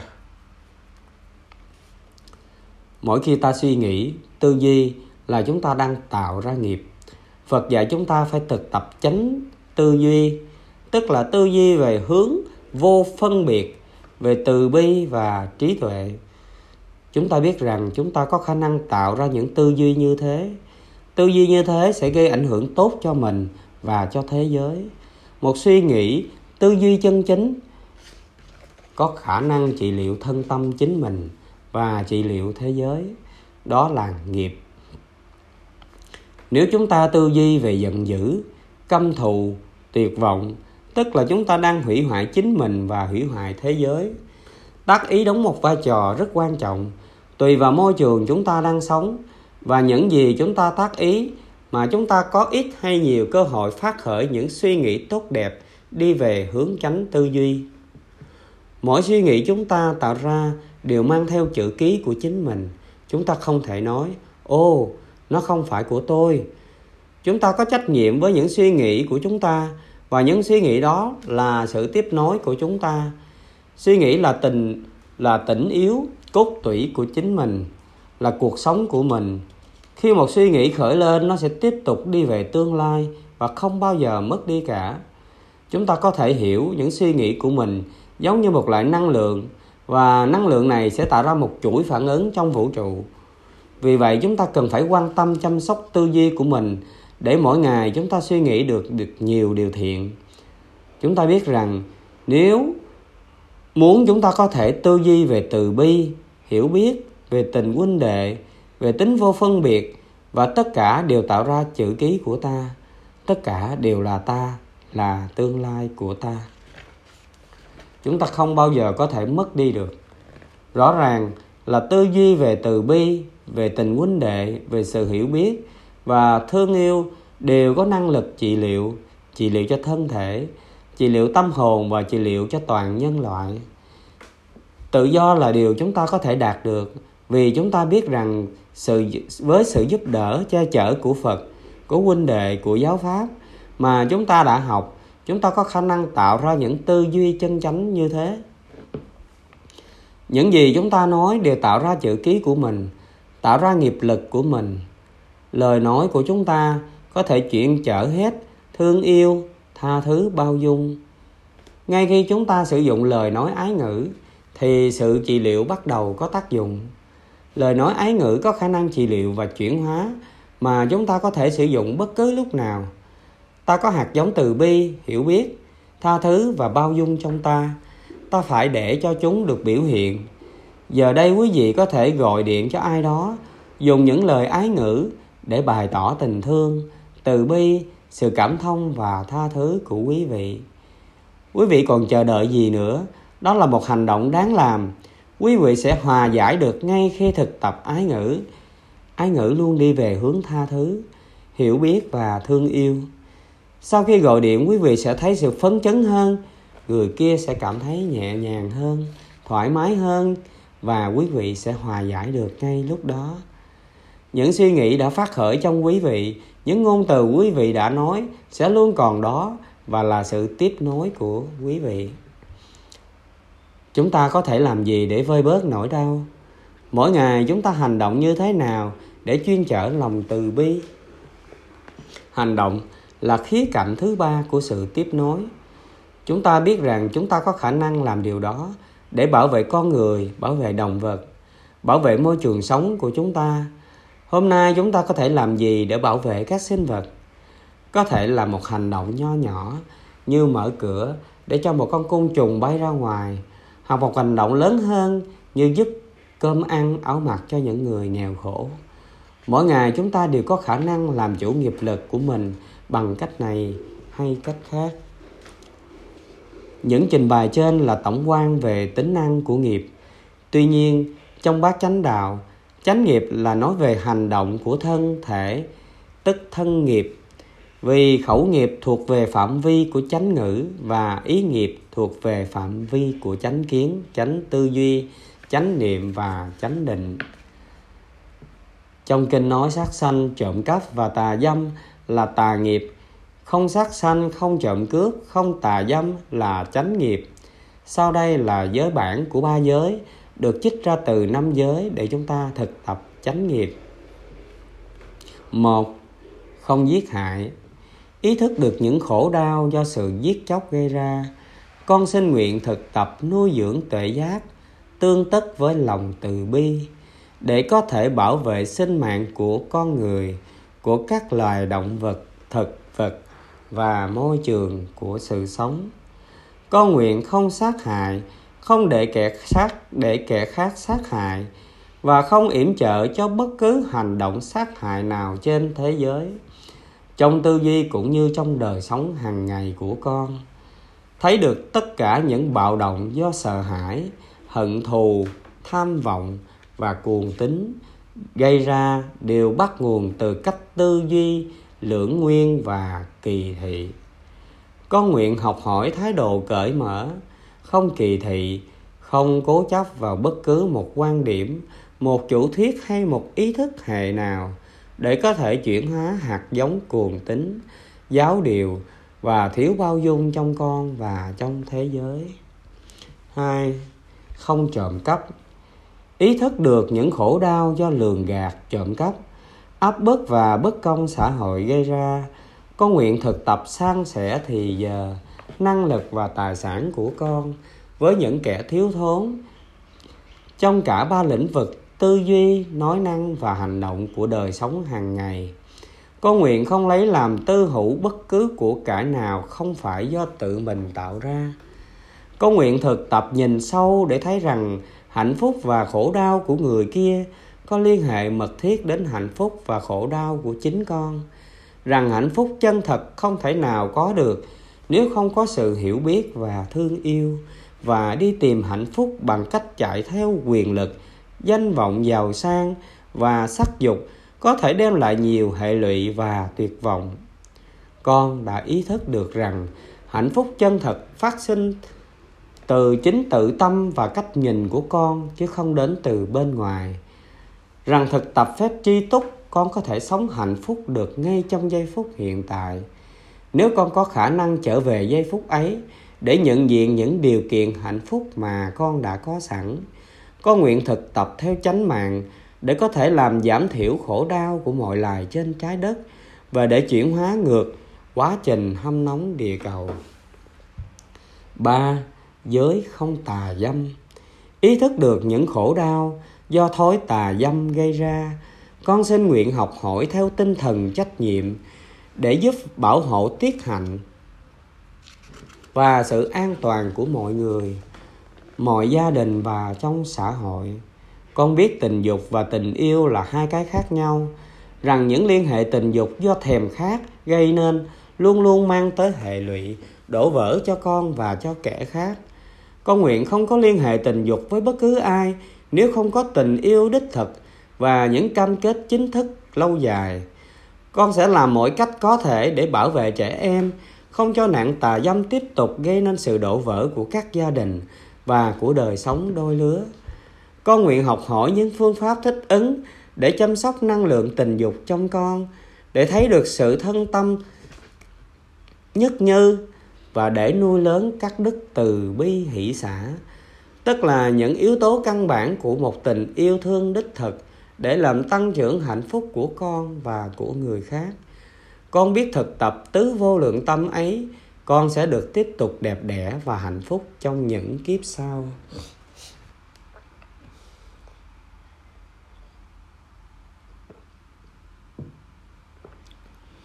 chánh mạng chánh mạng tức là nghề nghiệp hoặc phương tiện sinh sống chân chánh sống bằng những phương tiện bất chánh là tà mạng những nghề nghiệp vi phạm giới sát sanh giới trộm cắp giới tà dâm phải sử dụng các chất ma túy và phải nói dối đều là tà mạng. Ví dụ như mua bán vũ khí cướp của sản xuất kinh doanh những loại thực phẩm độc hại không an toàn cho sức khỏe hay các ngành nghề hủy hoại sự sống của các loài động vật, thực vật, khoáng sản, khoáng vật làm mất cân đối và gây tổn hại đến môi trường sinh thái. Đó là đi ngược với tinh thần bảo vệ sự sống của giới thứ nhất. Hoặc là mua bán, sản xuất các chất gây nghiện, làm hủy hoại thân tâm người tiêu thụ và ảnh hưởng tiêu cực đến gia đình và xã hội thì đó là chống trái với tinh thần nuôi dưỡng và trị liệu của giới thứ năm đều là tà mạng chánh mạng cũng liên hệ tới tất cả năm giới giới là biểu hiện của sự chánh niệm, tình thương và sự hiểu biết. Vì vậy, khi chúng ta mưu sinh bằng những nghề nào mà không chống chối với tinh thần của năm giới, thì đó gọi là chánh mạng. Và đây là giới bản của năm giới để chúng ta cùng chiêm nghiệm và thực tập chánh mạng. Giới thứ nhất, bảo vệ sự sống. Ý thức được những khổ đau do sự chết chóc gây ra. Con xin ước nguyện thực tập nuôi dưỡng tuệ giác tương tức với lòng từ bi để có thể bảo vệ sinh mạng của con người, của các loài động vật, thực vật và môi trường của sự sống. Con nguyện không sát hại, không để kẻ khác sát hại và không yểm trợ cho bất cứ một hành động sát hại nào trên thế giới, trong tư duy cũng như trong đời sống hàng ngày của con. Thấy được rằng tất cả những bạo động do sợ hãi hận thù tham vọng và cuồng tính gây ra đều bắt nguồn từ cách tư duy lưỡng nguyên và kỳ thị. Con nguyện học hỏi thái độ cởi mở không kỳ thị và không cố chấp vào bất cứ một quan điểm một chủ thuyết hay một ý thức hệ nào để có thể chuyển hóa hạt giống cuồng tính, giáo điều và thiếu bao dung trong trong con và trong thế giới. Giới thứ hai hạnh phúc chân thật.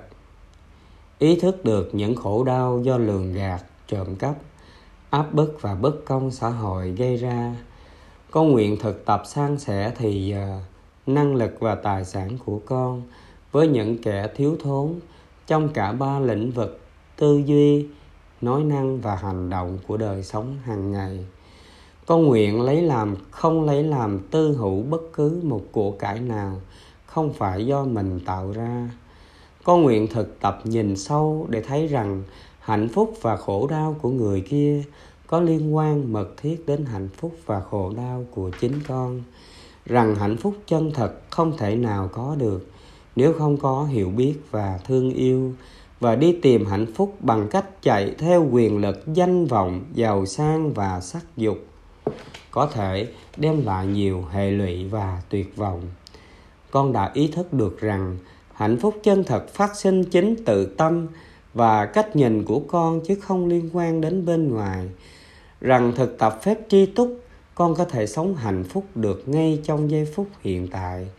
Nếu con có khả năng trở về giây phút ấy để nhận diện được những điều kiện hạnh phúc mà con đã có sẵn, con nguyện thực tập theo chánh mạng để có thể làm giảm thiểu khổ đau của mọi loài trên trái đất và để chuyển ngược quá trình hâm nóng địa cầu.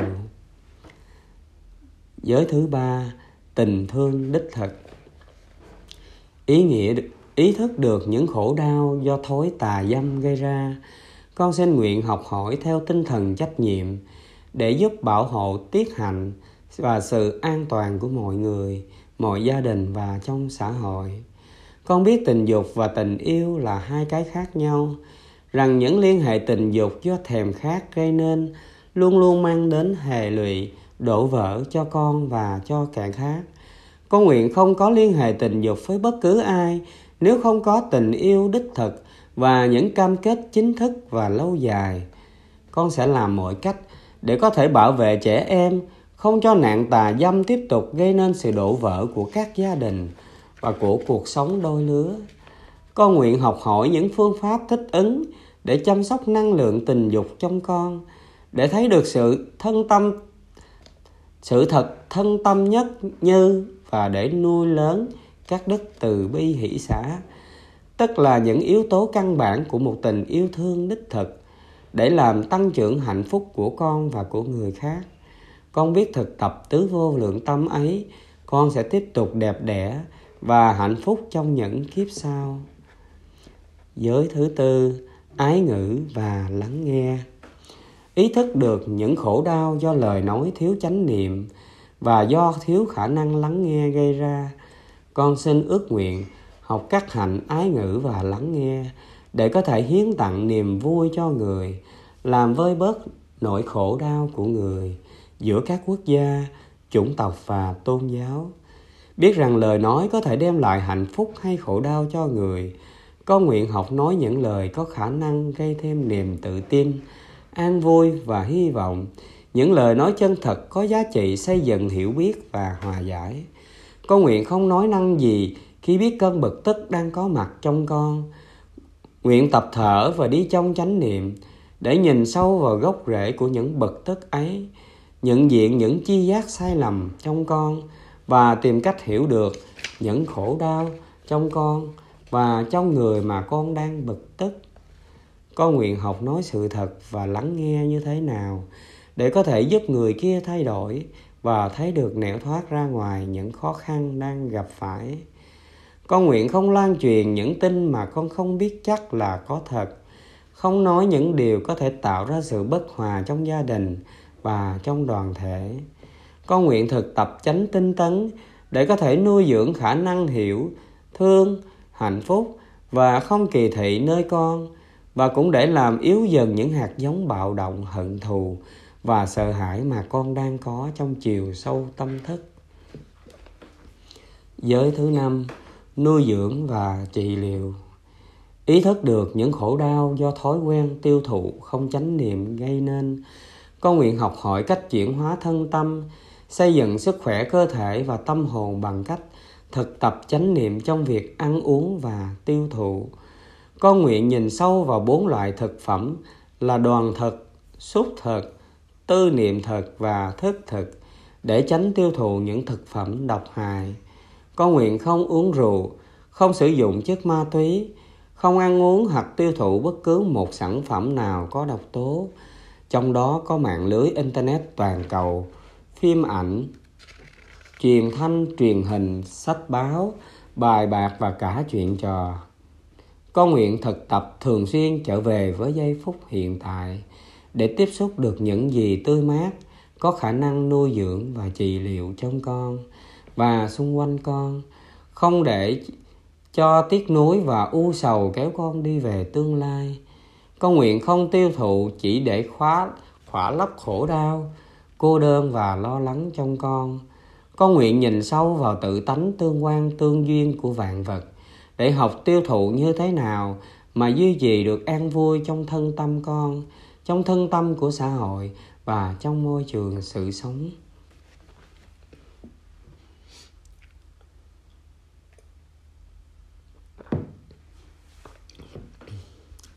chuyển hóa tà mạng trong thành xá vệ ai cũng biết ương quật ma là tên cướp khét tiếng. Khi nghe tin ương quật ma xuất hiện trong thành phố mọi người đều sợ hãi. Có lần nọ một toán cảnh sát 50 người đi vào rừng để tìm ương quật ma. Nhưng 50 người cảnh sát đó đi vào rừng và không thấy trở về. Họ đã bị ương quật ma giết chết.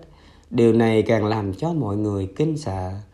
Vua Ba Tư Nặc nghĩ rằng đối với Uông Quật Ma, một toán cảnh sát không đủ, phải huy động cả quân đội mới có thể bắt được Uông Quật Ma.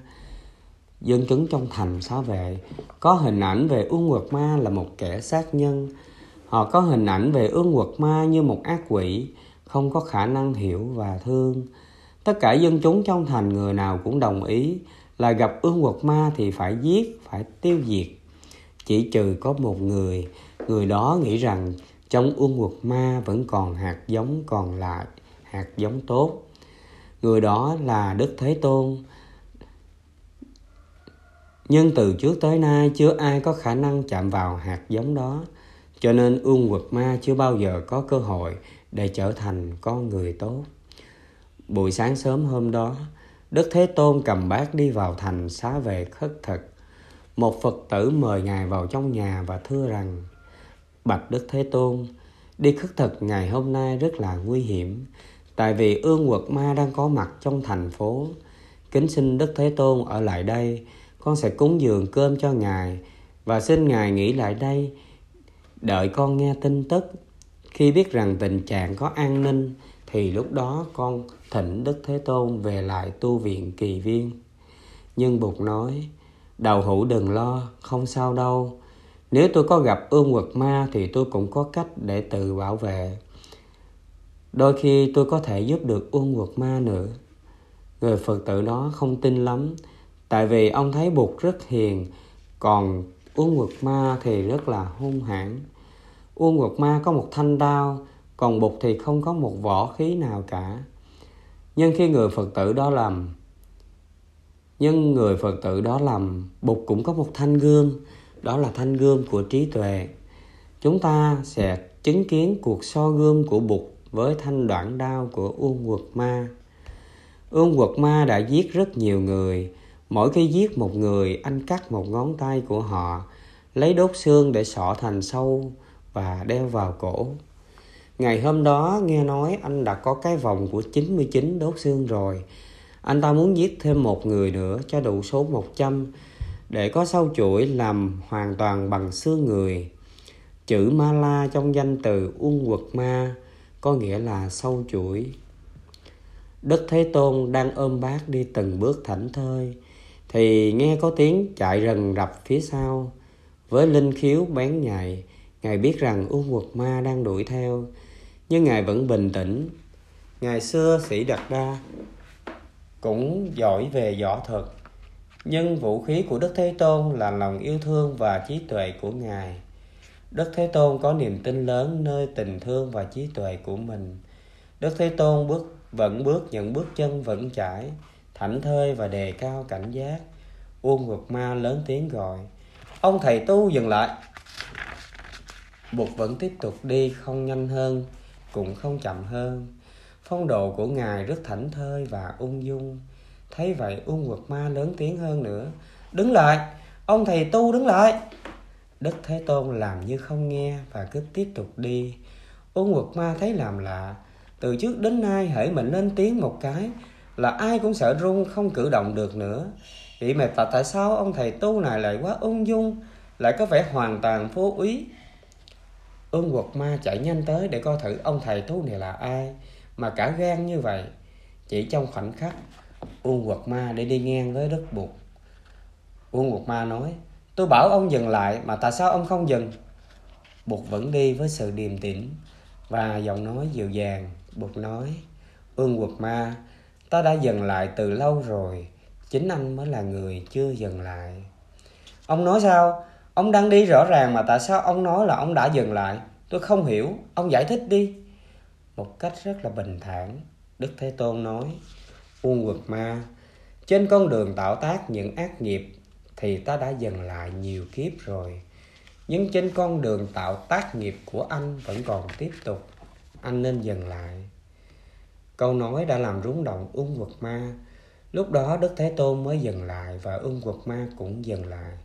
Hai người nhìn nhau. Đức thế tôn nhìn thẳng vào ung quật ma mà nói rằng, anh biết không?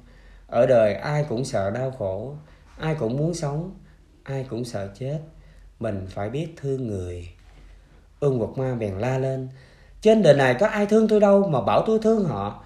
Loài người là loài độc ác nhất trên đời. Tôi muốn tiêu diệt loài người cho hả dạ tôi. Đức phật nói uông quật ma, tôi biết anh đã đau khổ nhiều. Cuộc đời đã bạc đãi anh. Người ta đã không tử tế với anh. Người ta đã làm khổ anh nhưng anh nên biết rằng hận thù chỉ làm cho mình thêm khổ đau. Chỉ có lòng thương mới đem lại hạnh phúc cho đời mà thôi. Ung ngược ma la lớn, tình thương hả? Ai là người biết thương? Ông chỉ cho tôi coi đi. Đức thế tôn vẫn dịu dàng, anh đã từng gặp vị tỳ kheo hay tỳ kheo ni nào chưa? Các vị đó không những biết tôn trọng sinh mạng của những con người mà họ cũng biết tôn trọng sự sống của các loài vật họ cũng tôn trọng các loài cỏ cây và đất đá nữa. Nếu anh gặp được một vị tỳ kheo hoặc một vị tỳ kheo ni, anh sẽ thấy rằng tình thương là cái gì có thật. Khi có tình thương trong lòng, ta không còn đau khổ nữa. Hận thù là một khối lửa đốt cháy ta, đốt cháy thế gian này. Anh nên quay đầu lại, từ khước bạo động trở về với con đường của hiểu và thương những lời nói của bụt tràn đầy tính chất từ bi, phát xuất từ trái tim. Uông quật ma là một con người thông minh, nhưng bị hận thù, che lấp. Gặp được một con người như bụt, khai mở, anh có cơ hội để cho họ hạt giống của trí tuệ được tưới tẩm, anh nói. Tôi có nghe tới một ông thầy tu rất dễ thương tên là gotama ông có phải là gotama cồ đàm không? Bụt nói, đúng tôi là Gotama. Ôn quật ma nói, Gotama ơi, bây giờ trễ rồi. Dù tôi có muốn ăn năn, dù tôi có muốn từ bỏ con đường hận thù để đi theo con đường tình thương thì cũng đã muộn. Tôi không còn nẻo thoát, tôi đã gây ra quá nhiều tội lỗi. Đức Thế Tôn im lặng, rồi sau đó Ngài nói, Uông quật ma, nếu anh thật sự muốn chuyển hóa, muốn từ bỏ con đường bạo động thì tôi sẽ che chở cho anh. Nếu anh muốn, tôi có thể tiếp nhận anh vào tăng đoàn làm người xuất gia. Anh sẽ thực tập từ thực tập bi, anh sẽ trở thành một con người mới, anh sẽ làm lại cuộc đời của anh. Nghe Bụt nói vậy, Uông Ngược Ma rút cây dao ném xuống đất, rồi quỳ xuống chắp tay lại và xin làm đệ tử của Đức Thế Tôn. Vừa lúc ấy, có các thầy đi tới thấy Đức Thế Tôn đang đứng đó không bị thương tích gì cả, mà ương quật ma lại đang quỳ dưới chân Ngài. các thầy mừng rỡ. Đức thế tôn nói thầy xá lợi phất thầy a nan các thầy có chiếc y nào không? Bây giờ chúng ta hãy làm lễ xuất gia cho ương quật ma ngay tại đây. Thầy trò bao quanh lại làm thành một vòng tròn và làm lễ xuống tóc cho uông quật ma sau khi xuống tóc cho uông quật ma xong các thầy mặc cho U Nguyệt ma một chiếc y khất sĩ. Buộc già thầy xá lợi phất và các thầy khác đưa U Nguyệt ma về tu viện và dạy cho thầy cách nâng bát, cách ngồi, cách đứng, cách đi, cách thở. Chúng ta thấy câu chuyện U Nguyệt ma gặp bụt là một cuộc đấu gươm. U Nguyệt ma có thanh gươm của bạo động và hận thù. Đức thế tôn có thanh gươm của trí tuệ và từ bi sau khi xuất gia Uông quật ma trở thành một vị khất sĩ giỏi thầy tu tập chuyển hóa mau chóng còn hơn nhiều vị khất sĩ khác cho đến nỗi các bạn đồng tu đã đặt cho ương quật ma một cái tên mới gọi là ahimsaka tức là bất bạo động có một lần Uông Quật Ma đi khất thực về khóc với Đức Phật Thế Tôn. Bụt hỏi, tại sao con khóc? Ưng Quật Ma nói, Bạch Đức Thế Tôn, trên đường đi khất thực con gặp một người đàn bà sắp sinh nở. Nhưng bà đau quá sinh nở không được. Bà nhờ con đem tâm từ bi để chú nguyện cho bà. Mà con không biết làm sao để chú nguyện cho bà được. Con thấy người ta sắp chết mà mình không cứu được cho nên con thấy khổ quá. Đức Thế Tôn dạy, Này Ahim Saka, Thầy hãy trở lại nơi người đàn bà đó và nói rằng, từ khi tôi sinh ra cho đến bây giờ, tôi chưa bao giờ sát hại một người nào. Nhờ công đức đó mà bà có thể sinh một cách bình an. Thầy Ahimsaka bèn la lên, Bạch Đức Thế Tôn, con không thể nói được như vậy. Từ khi sinh ra con đã sát hại rất nhiều. Đức Thế Tôn nói, không, ta không nói tới ngày sinh ra của cái sắc thân này thầy hãy đi nói với người phụ nữ kia rằng từ ngày tôi sinh ra trong đạo pháp cho đến bây giờ tôi chưa bao giờ sát hại bất cứ một sinh mạng nào dù nhỏ như một con sâu hay con kiến nhân danh công đức đó tôi muốn cho bà sinh được cháu bình an đức thế tôn vừa dứt lời Uông Nguyệt Ma liền chạy vụt tới nơi người đàn bà đang nằm đau đớn chờ sinh và nói câu đó với bà. Thật màu nhiệm, bà sinh con một cách dễ dàng. Một hôm khác, ôn quật Ma đi khất thực về và chậm chậm cố gắng lết vào tu viện. Có một người ngày xưa đã nhận ra thấy là ôn quật Ma ngày trước. Ông ta đã dùng gậy đánh ôn quật Ma tơi tả nhưng ôn Quật Ma thực tập pháp bất bạo động nên không chống trả.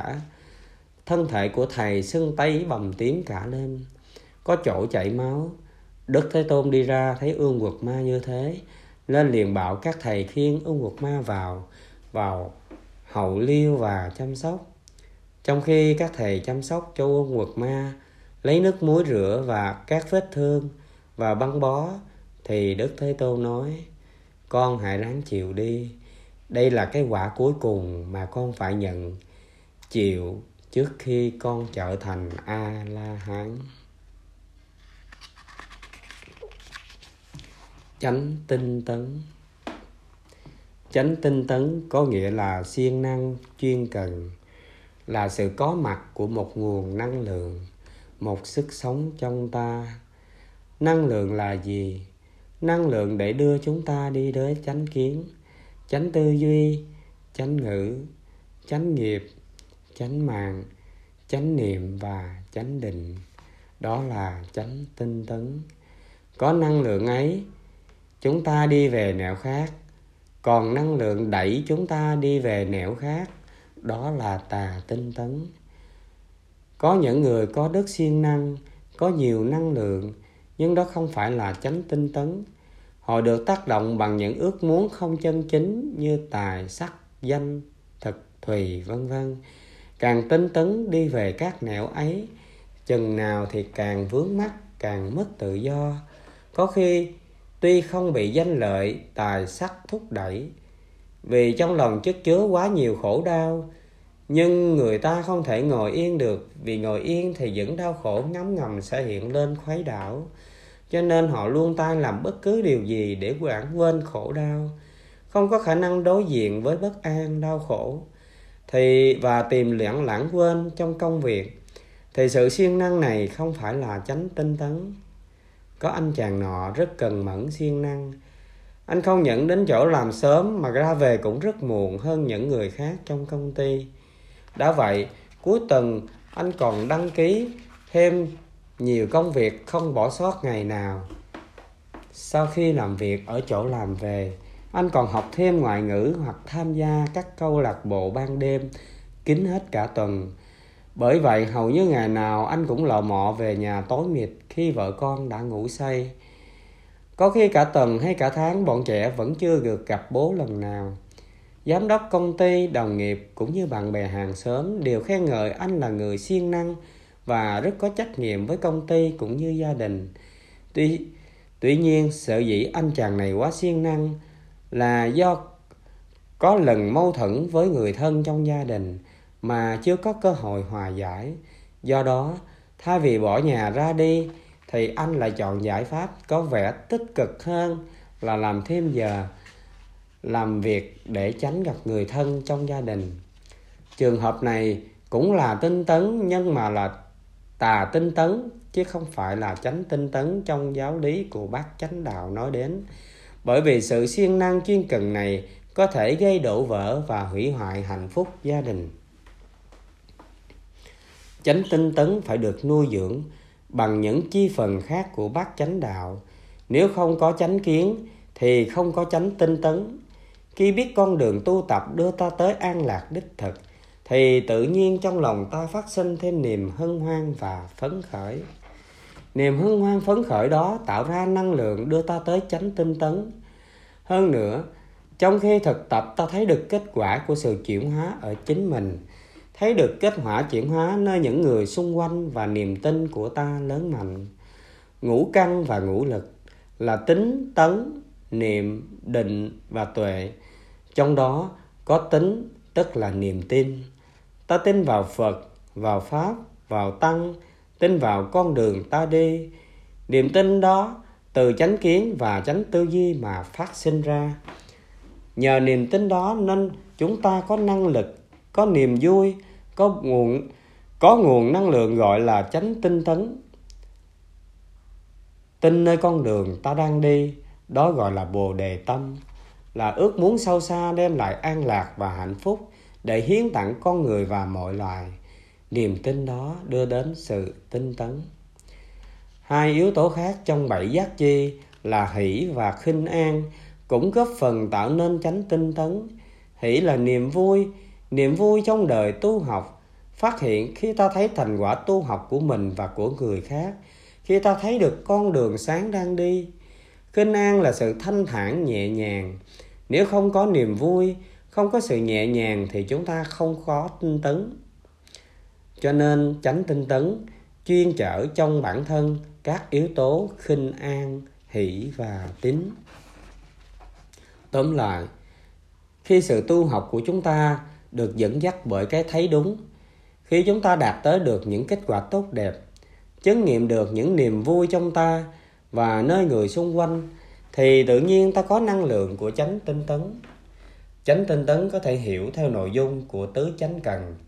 Chữ cần có nghĩa là chăm chỉ và chúng ta nên hiểu tứ chánh cần dưới hạn tàn thức và hạt giống. Trong tàn thức của chúng ta có những hạt giống khổ đau và hạnh phúc thiện và bất thiện.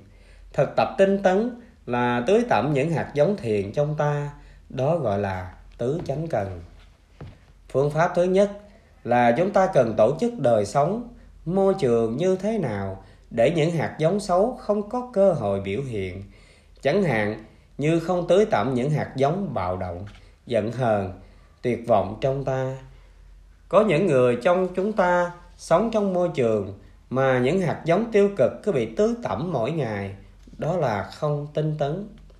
Chúng ta phải quyết tâm, phải sử dụng sự tự do của mình để tổ chức đời sống của chúng ta, kể cả cách tiêu thụ. Chúng ta biết rất rõ là trong ta có hạt giống của tuyệt vọng, của hận thù, của bạo động và sợ hãi. Nếu chúng ta để cho chúng bị tưới tẩm và biểu hiện, thì chúng ta sẽ sống không lành mạnh. Ngược lại nếu chúng ta sống trong một đạo tràng có thực tập, thì những điều chúng ta nghe thấy sẽ giúp chúng ta tiếp xúc được với những khía cạnh tích cực của cuộc sống. Như vậy, những hạt giống tiêu cực ít có cơ hội để lớn lên. Chúng ta phải pháp đàm với nhau, làm thế nào để tạo ra một môi trường tốt, một cách sống lành mạnh giúp chúng ta ngăn ngừa những hạt giống tiêu cực, không để cho chúng bị tưới tẩm và biểu hiện phương pháp thứ hai là nếu lỡ những hạt giống tiêu cực đã bị tưới tẩm và biểu hiện, chúng ta phải làm gì? Chúng ta phải đưa chúng trở về lại với hình thức hạt giống càng sớm càng tốt. Có nhiều cách để làm việc đó.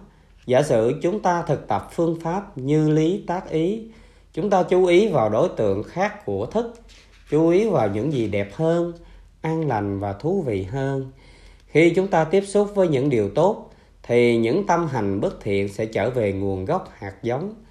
Một trong những phương pháp phật dạy là thay chốt. Ngày xưa, người thợ mộc đã sử dụng một cái chốt gỗ để nối hai thanh gỗ lại với nhau. Ông ta đục một cái lỗ trên hai thanh gỗ và đóng các chốt, đóng cái chốt vào cái lỗ đó để nối chặt hai thanh gỗ lại với nhau. Nếu cái chốt đó bị hư mục chúng ta có thể thay thế một cái chốt khác bằng cách đóng một cái chốt mới vào cùng lỗ đó. Cái chốt mới sẽ đẩy cái chốt cũ ra và thay vào lỗ đó. Cách thức thay đổi tâm hành cũng như thế. Nếu lỡ tâm hành giận của chúng ta bị tưới tẩm và biểu hiện trên bề mặt ý thức, làm cho ta khổ đau, thì ta sẽ mời một tâm hành khác lên thay thế và nhanh chóng đưa tâm hành này trở về dưới dạng hạt giống càng sớm càng tốt phương pháp thứ ba là tưới tẩm những hạt giống thiện tốt đẹp trong tàn thức, giúp chúng ta có cơ hội biểu hiện như hạt giống từ bi, thương yêu, hy vọng, hỷ lạc, vân vân. Vốn có đầy đủ trong ta. Do vậy, chúng ta phải tổ chức đời sống hàng ngày của mình, phải thực tập như thế nào để những hạt giống tích cực được tưới tẩm vài lần trong ngày và có thể biểu hiện. Chúng ta có thể thực tập một mình thực tập với vợ, hay với chồng, hay với tăng thân mình, giúp nhau tưới tẩm những hạt giống hiền thiện để chúng ta có thể biểu hiện lên bề mặt ý thức. Khi những hạt giống hiền thiện biểu hiện, thì hỷ lạc, tự do và hạnh phúc có mặt. Phương pháp thứ tư là giữ cho những hạt giống tích cực được biểu hiện càng lâu càng tốt. Khi có những vị khách quý đến thăm, chúng ta hợp mời họ ở lại với mình thật lâu bởi vì họ mang đến cho ta nhiều niềm vui. Cũng vậy, chúng ta phải duy trì lâu bền những biểu hiện tích cực trong ta. Chúng ta càng ở lại lâu với chúng ta, thì chúng ta lại càng có thêm nhiều cơ hội để những hạt giống này phát triển dưới tàn thức. Một khi chúng biểu hiện, chúng đóng vai trò của những cơn mưa tưới tẩm, những hạt giống cùng lại ở dưới tàn thức, để rồi chúng tiếp tục lớn lên và lớn lên cũng giống như khi xem chương trình bạo động trên tv thì hạt giống bạo động trong ta cũng tiếp tục lớn lên. Nếu chúng ta tiếp tục nghe pháp thoại, thì những hạt giống hiền thiện, hiểu biết, tự do trong ta cũng được tưới tẩm. Vì vậy, tinh tấn phải được hiểu dưới ánh sáng của di biểu học. Chánh niệm. Niệm có nghĩa là ý thức được những gì đang xảy ra trong giây phút hiện tại. Ví dụ như khi mình đang thở vào, mình ý thức được hơi thở vào của mình thì gọi là chánh niệm về hơi thở. Khi mình bước đi một bước chân, mình ý thức được mình đang bước đi một bước chân trên trái đất xinh đẹp này thì đó gọi là chánh niệm về bước chân. Khi mình uống trà và thân tâm mình hoàn toàn có mặt trong giờ phút hiện tại và mình tiếp xúc được với chén trà một cách đích thực, thì lúc đó uống trà trong chánh niệm. Chánh niệm tức là sự có mặt của thân tâm và nhận diện được những gì đang xảy ra ngay trong giây phút hiện tại và sống từng phút giây sâu sắc như vậy của đời sống hàng ngày. Chánh niệm và bốn lĩnh vực quán niệm. Hơi thở chánh niệm có công năng đưa ta trở về với bốn lĩnh vực hiền hữu, gọi là bốn lĩnh vực quán niệm, tứ niệm xứ, để chăm sóc và đem lại sự trị liệu, chuyển hóa. Lĩnh vực thứ nhất thuộc về thân. Thân ở đây bao gồm hai phần, hơi thở và hình hài. Hơi thở chánh niệm đưa ta trở về với ngôi nhà của ta để chăm sóc, làm hòa, để nhìn sâu vào từng bộ phận cơ thể và cho thân thể cơ hội được chữa trị và chuyển hóa. Quán niệm về thân cũng là nhận diện những tư thế, những động tác của thân như đi đứng nằm, ngồi, cúi đầu xuống, co tay lên, lau nhà, rửa chén, vân vân. Và tiếp đến, chúng ta nhận diện được những yếu tố tạo nên thân thể của ta như đất, nước, gió, lửa, gọi là tứ đại nhận diện được tứ đại, chúng ta sẽ thấy có sự giao thoa giữa những yếu tố bên trong và những yếu tố bên ngoài. Từ đó, ta sẽ đi tới cái thấy về tính chất bất sinh, bất diệt nơi ta. Lĩnh vực thứ hai của sự quán niệm là thọ. Nói cho đủ là các cảm thọ, vì thọ có tất cả ba loại là khổ thọ, lạc thọ và xả thọ cảm giác dễ chịu dễ chịu và trung tính. Cảm giác khó chịu, dễ chịu và trung tính. Trong đời sống hàng ngày, ta thường không chú ý đến những cảm thọ của ta. Hơi thở chánh niệm giúp ta trở về với những cảm thọ để nhận diện, chăm sóc, nhìn sâu vào bản chất của từng cảm thọ để hiểu. Thực tập hơi thở chánh niệm giúp ta tư duy trì những lạc thọ, chuyển hóa xả thọ thành lạc thọ, đồng thời chăm sóc những khổ thọ mỗi khi chúng xuất hiện, làm cho chúng lắng dịu trở lại rồi chuyển hóa và trị liệu. Những cảm thọ ấy có liên quan mật thiết đến thân thể. Mình không thể tách rời cảm thọ ra khỏi thân thể và cũng không thể tách rời thân thể ra khỏi cảm thọ thân và thọ tương tức. Lĩnh vực thứ ba của sự quán niệm là tâm, hay nói cho đủ là tâm hành. Hành nghĩa là một hiện tượng, một vật được tạo thành từ nhiều yếu tố, nhiều điều kiện. Ví dụ, bông hoa là hành thuộc về vật chất. Nó được ra làm bằng nhiều yếu tố. Khi những yếu tố, những điều kiện hội tụ đầy đủ thì bông hoa biểu hiện trong số các yếu tố ấy, ta thấy có đất, nước, không khí, ánh nắng mặt trời, có mặt trong bông hoa. Nếu lấy những yếu tố đó ra khỏi bông hoa thì bông hoa sẽ không còn là bông hoa nữa. Bông hoa là một hành nhưng là vật hành. Có các loại hành khác không thuộc về vật chất như sợ hãi, khổ đau, tuyệt vọng, tham đắm, yêu thương và chánh niệm đều là những tâm hành trong truyền thống đạo Phật có đến nói đến 51 loại tâm hành. Tuy nhiên con số đó không phải là con số cố định. Hơi thở chánh niệm giúp ta nhận diệt được những tâm hành đó mỗi khi chúng biểu hiện lên bề mặt ý thức. Có lúc tâm hành sợ hãi biểu hiện lên và hơi thở chánh niệm đưa ta trở về với sự sợ hãi của ta để ôm ấp, chăm sóc và làm cho nó vắng lắng dịu lại. Sau đó, ta nhìn sâu vào bản chất của tâm hành sợ hãi ấy để hiểu và tìm cách sống hài hòa với nó. Nếu thực tập giỏi, ta có thể làm lắng dịu sự sợ hãi trong ta, rồi nhìn sâu vào để khám phá ra bản chất thật của nó. Khi hiểu được bản chất thật của nó rồi, thì tự khắc nó sẽ được chuyển hóa. Điều này cũng đúng với tất cả các tâm hành khác như hận thù, tuổi hờn, tuyệt vọng, bối rối và bất an. Thỉnh thoảng tâm hành bất an biểu hiện như một nguồn năng lượng và nó làm ta mất hết an lạc đứng ngồi không yên. Khi năng lượng bất an biểu hiện trong ta ta có thể nắm lấy hơi thở chánh niệm để ôm ấp chăm sóc nó với tất cả sự chiều mến thương yêu. Khi ta ôm lấy một tâm hành với năng lượng chánh niệm thì tâm hành ấy sẽ trở nên êm dịu và lắng động. Trong khi tiếp tục ôm ấp tâm hành ta có thể nhìn sâu vào nó và bắt đầu thấy những điều kiện, những nguyên do xa gần tạo ra tâm hành đó trong ta. Cái đó gọi là tuệ giác. Đây là phép thực hành nhìn sâu gọi là quán chiếu. Lĩnh vực thứ tư của quán niệm là pháp tức là đối tượng của tâm ý, bao gồm tâm lý, sinh lý và vật lý.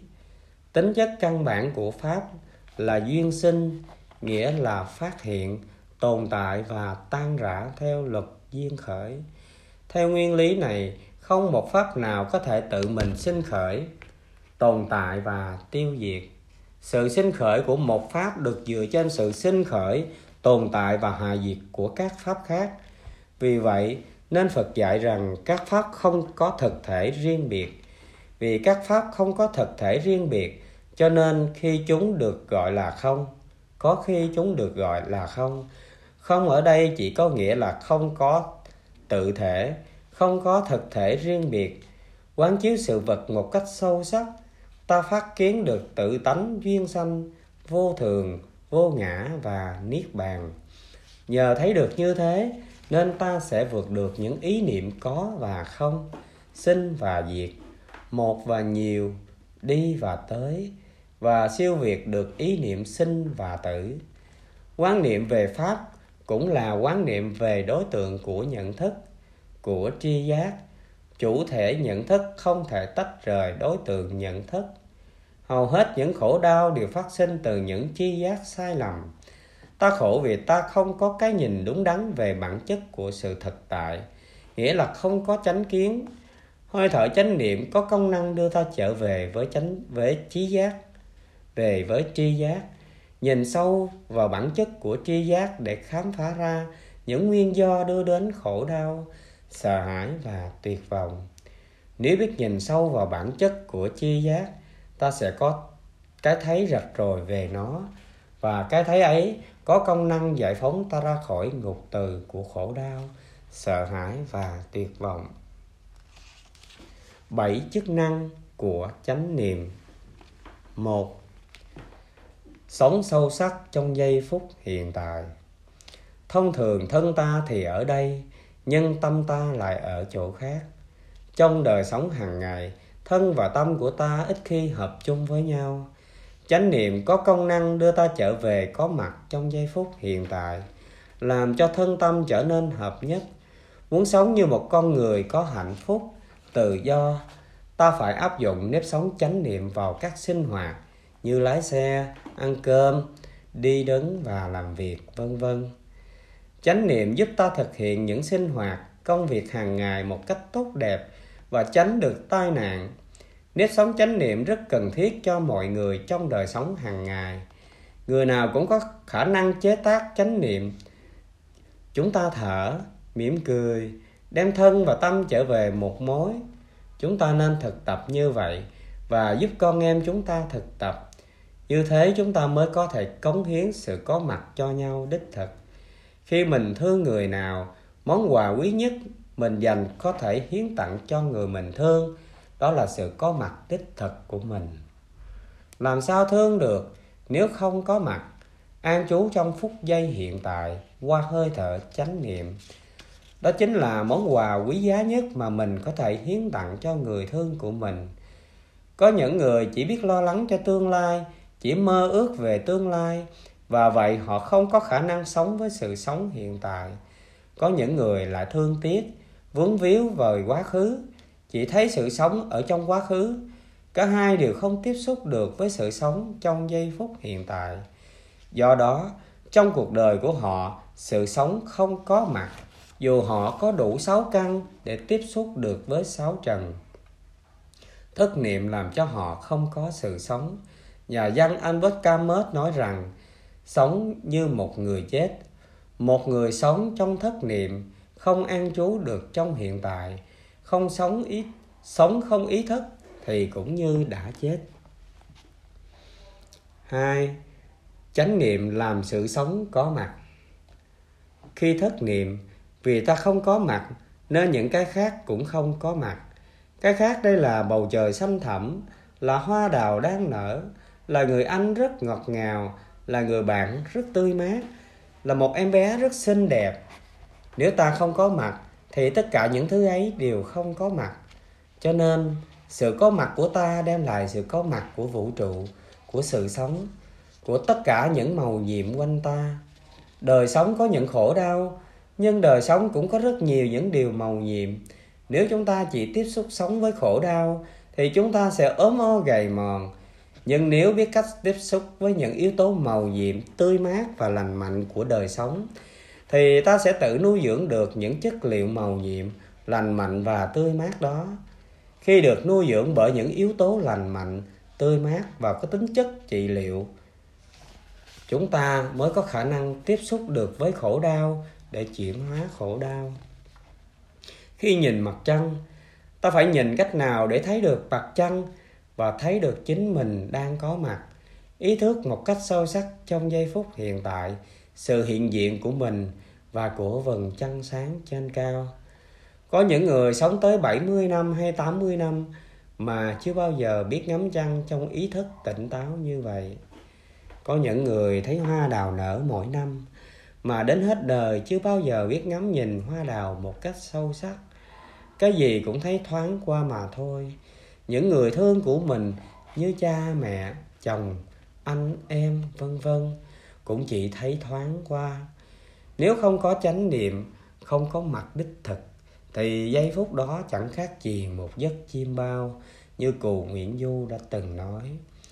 Bây giờ rõ mặt đôi ta, biết đâu rồi nữa chẳng là chim bao. ba Chánh niệm là nuôi dưỡng. Khi tiếp xúc được với sự sống thì chính ta được nuôi dưỡng, mà đối tượng tiếp xúc của ta cũng được nuôi dưỡng. Đối tượng kia có thể là cây, là lá, là dòng sông, là em bé, là người mình thương hay là người mình ghét. Khi ta có mặt trong ý thức, vật kia có sự chú ý của ta cũng sẽ có mặt. Chánh niệm là sự chú ý. Khi có chánh niệm, nhìn vào một khu rừng xanh mát thì ta biết rằng khu rừng này đang xanh mát. Nhìn đủ sâu sắc thì ta phải biết làm gì để giữ cho khu rừng này tiếp tục xanh mát. Có những khu rừng bắt đầu chết do bàn tay con người tạo ra. Nếu khu rừng đang vàng úa thì ta phải biết rằng phải làm gì để khu rừng có thể tươi mát trở lại. Vì vậy, sự có mặt của chánh niệm sẽ đem tới niềm an ủi và cách trị liệu cho đối tượng. Đối tượng của chánh niệm có thể là một người hay một sự vật. Người kia đang sầu héo, đang buồn bã, đang nhức nhối. Mà nếu có mặt, có chánh niệm, thì chúng ta sẽ thấy rõ tình trạng sầu héo và buồn khổ ấy. Và chánh niệm có thể giúp chúng ta biết nói gì, làm gì, hay không nói gì, không làm gì, cho người đó bớt khổ và trở nên tươi tỉnh lại. Nếu người đó đang sống bình thường, không đau khổ, không bệnh tật mà chúng ta có mặt với chánh niệm thì người đó có thể sẽ có thêm tươi mát và hạnh phúc hơn 4. Chánh niệm làm vơi đau khổ Phép lạ thứ tư là nếu người kia đang chịu khổ đau, chánh niệm sẽ có năng lượng làm vơi nỗi đau, nỗi khổ của người. Khổ trong cô đơn, không ai biết tới, không ai để ý tới thì ta đau khổ thêm rất nhiều. Nhưng khi có một người thấy được nỗi khổ của mình, có thể ngồi với mình, mang chánh niệm ôm lấy niềm đau của mình và biết hiến tặng cho mình sự có mặt của người đó, thì nỗi khổ của ta vơi bớt đi nhiều. Vì vậy, thực tập chánh niệm bên người đang đau khổ cũng là một phương pháp thực tập lòng từ bi. Tôi biết anh đang đau khổ, cho nên tôi đang ngồi đây với anh tôi đang có mặt đích thực bên anh. Điều này có thể nói rằng bằng cách nhìn, cách nói, bằng cử chỉ của ta. Nếu ta ngồi gần bên người ấy mà ý nghĩ đặt ở chỗ khác, nói chuyện này nọ, thì ta không hiểu biết được sự có mặt của ta. Sự có mặt đích thực nâng đỡ người ấy và giúp nỗi khổ niềm đau của người ấy nhẹ nhàng đi. Đó là tình thương đích thực. Nếu không có chánh niệm thì không có tình thương đó nếu chánh niệm yếu thì tình thương cũng không đủ giúp người bớt khổ. Năm, chánh niệm để quán chiếu. Công năng thứ năm của chánh niệm là nhìn sâu. Chữ quán có nghĩa là nhìn sâu, giống như chữ quán trong quán tứ đại, quán tự tại, quán thế âm hay thiền quán. Thiết lập chánh niệm và duy trì chánh niệm trên một đối tượng thì ta sẽ có thể nhìn sâu vào đối tượng đó. Nhìn sâu vào bông hoa hay nhìn sâu vào tình trạng của một con người, đối tượng của sự quán chiếu của ta ta sẽ thấy được bản chất của những màu nhiệm và những khổ đau trong ấy, đó gọi là quán vipassana. Bốn công năng trên là giai đoạn chỉ. Chỉ ở đây có nghĩa là làm ngưng lại, làm ngưng tụ lại chánh niệm làm cho mình ngân tụ lại, tụ vào một điểm. Ekagata là nhất điểm tụ, tức là đem năng lượng của chánh niệm quy tụ vào một đối tượng duy nhất. Ngân tụ rồi, có một năng lượng mạnh mẽ, ta có thể nhìn sâu và nhìn kỹ, đó gọi là quán. Nói như trên không có nghĩa là đến tác động thứ năm ta mới có quán, mới nhìn sâu ban đầu phép lạ sự có mặt đã là nhìn sâu rồi. Công nhận sự có mặt của kẻ kia, nuôi dưỡng và làm vơi những nỗi khổ đau cũng đã là bắt đầu có quán. Hệ có chỉ là có quán, và chỉ càng mạnh thì quán càng sâu. Có năng lượng của chánh niệm ngân tụ được tâm ý. Ta chiếu năng lượng ấy lên một đối tượng, làm đối tượng sáng lên ta được nuôi dưỡng, đồng thời ta bắt đầu nhìn sâu vào đối tượng 6. Công năng thứ sáu của chánh niệm là kiến tánh. Chiều sâu của các pháp gọi là tự tánh. Kiến tánh là thấy được tự tánh. Tự tánh của bông hoa và tự tánh của người có liên hệ với nhau.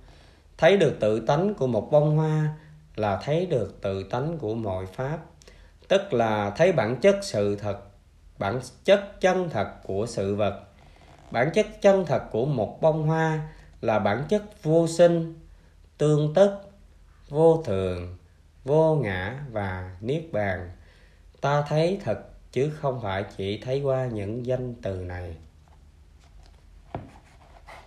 7. Công năng thứ bảy của chánh niệm là định. Mục đích của quán là nhìn sâu để thấy được tự tánh, đối tượng của sự quán chiếu có thể là chính mình. Ta không biết mình là ai không biết chỗ yếu chỗ mạnh của mình không biết mình có một kho châu báu không biết mình có nhiều khối nội kết. Tất cả đều là do không biết tự tánh của chính mình. Phản quán tự tánh tức là đem chánh niệm trở về để nhìn sâu và nhìn kỹ chân tánh mình. Khi đi xem hát, ta thường thấy người ta chiếu một chùm ánh sáng vào một nhân vật trên sân khấu. Chùm ánh sáng được chiếu vào người ca sĩ để chúng ta đừng chú ý tới những thứ khác, mà chỉ chú ý vào người đó mà thôi. Chánh niệm cũng giống như thế, đó là năng lượng phát khởi trong tâm. Chúng ta đưa năng lượng ấy vào mắt để quán đưa vào tai để quán. Và khi quán chiếu như vậy thì chúng ta tập trung trên một đối tượng, như thế gọi là định. Vì trong chánh niệm đã có chánh định, cũng như trong chỉ quán, cũng như trong chỉ có quán, trong quán có chỉ, vân vân. Vì vậy, trong công năng của chánh niệm là thấy rõ, là thấy rõ tức là tệ giác. Chúng ta có thể dịch đơn giản là understanding, là hiểu. Hiểu đây không phải là kiến thức khái niệm. Hiểu đây là ánh sáng phát sanh, là khói u, khi khói u mê của chúng ta vỡ ra.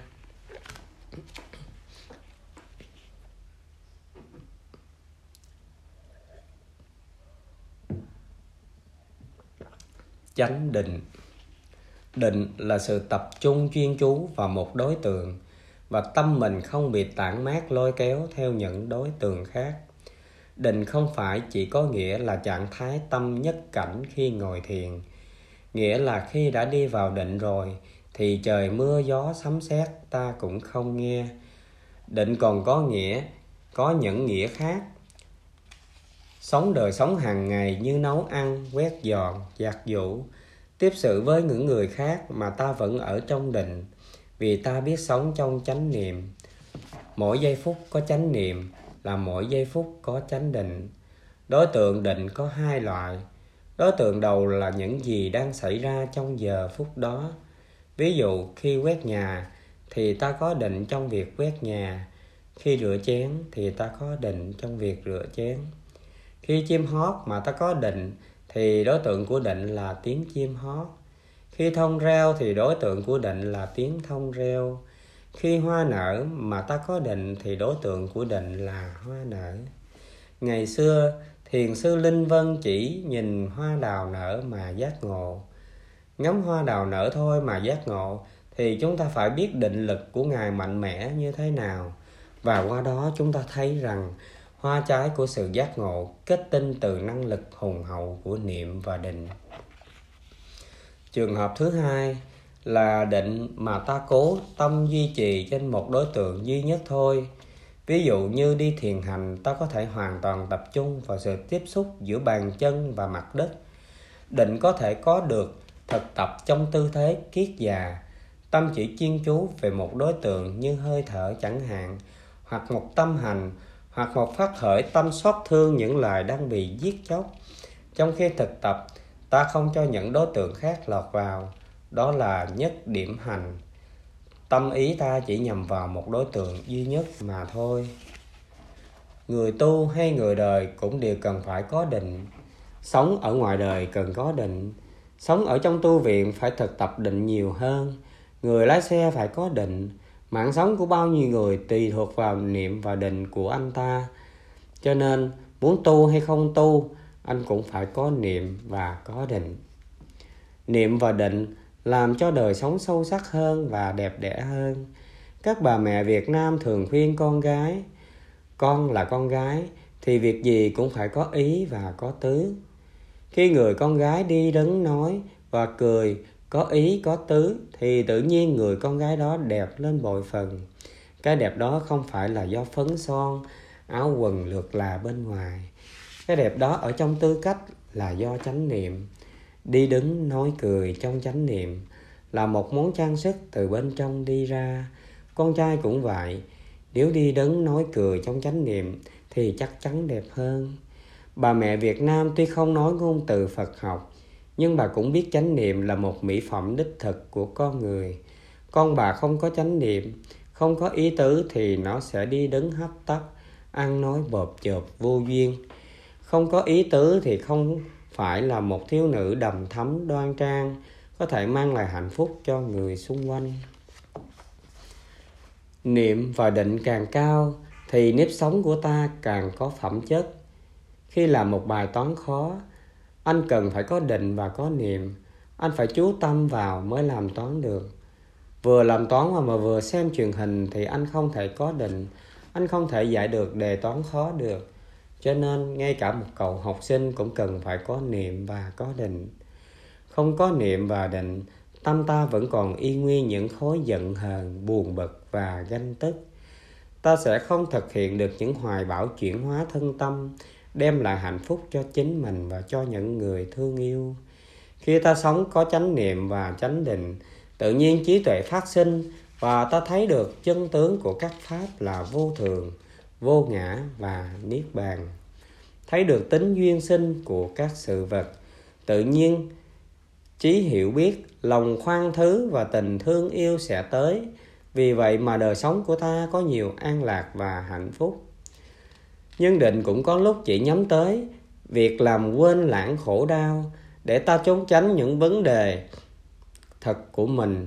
Cái đó không phải gọi là chánh định chánh định nhắm tới mục đích giải thoát mà không phải là để trốn tránh. Định bản thân nó không nhất thiết là tích cực. Nếu định tâm vào đối tượng tham đắm, chúng ta có thể trở nên điên cuồng. Nếu định tâm trên đối tượng cơn giận, chúng ta có thể đến điên dại, đó gọi là tà định. Tuy nhiên, nếu chúng ta định tâm trên sự thật vô thường, vô ngã, thì định của chúng ta có tác dụng giải thoát vì vậy, chúng ta phải phân biệt được chánh định và tà định. Chuyện xưa kể rằng, có một thầy trẻ mỗi ngày đi học, hay ra chợ nhận rau cải về cho chùa, thì thầy phải qua con sông bằng một chuyến đò ngang. Một ngày nọ khi đi qua sông, thầy thấy chủ đưa đò không phải là người cũ nữa, mà là một cô gái xinh đẹp như trong chuyện kiều mô tả. Làng thu thủy nét xuân sơn hoa gan thua thắm, liễu hờn kém xanh. Nhìn thấy cô gái lái đò xinh đẹp như thế, cho nên thầy giả vờ nhìn cảnh vật xung quanh, rồi sau đó len lén nhìn cô ấy một chút, rồi nhìn sang chỗ khác. Khi đò cập bến thì mọi người lần lượt bước xuống và trả cho cô ấy mỗi người hai đồng. Tuy nhiên khi đến lượt thầy thì cô ấy đòi đến bốn đồng tiền đò. Thầy ngạc nhiên hỏi vì sao thế? Cô gái bèn trả lời người khác chỉ đi đò thôi thì trả hai đồng. Còn thầy vừa đi đò vừa nhìn người đẹp nữa, cho nên thầy phải trả đến bốn đồng tiền. Bởi vì cô nói quá đúng, cho nên thầy đành phải trả bốn đồng.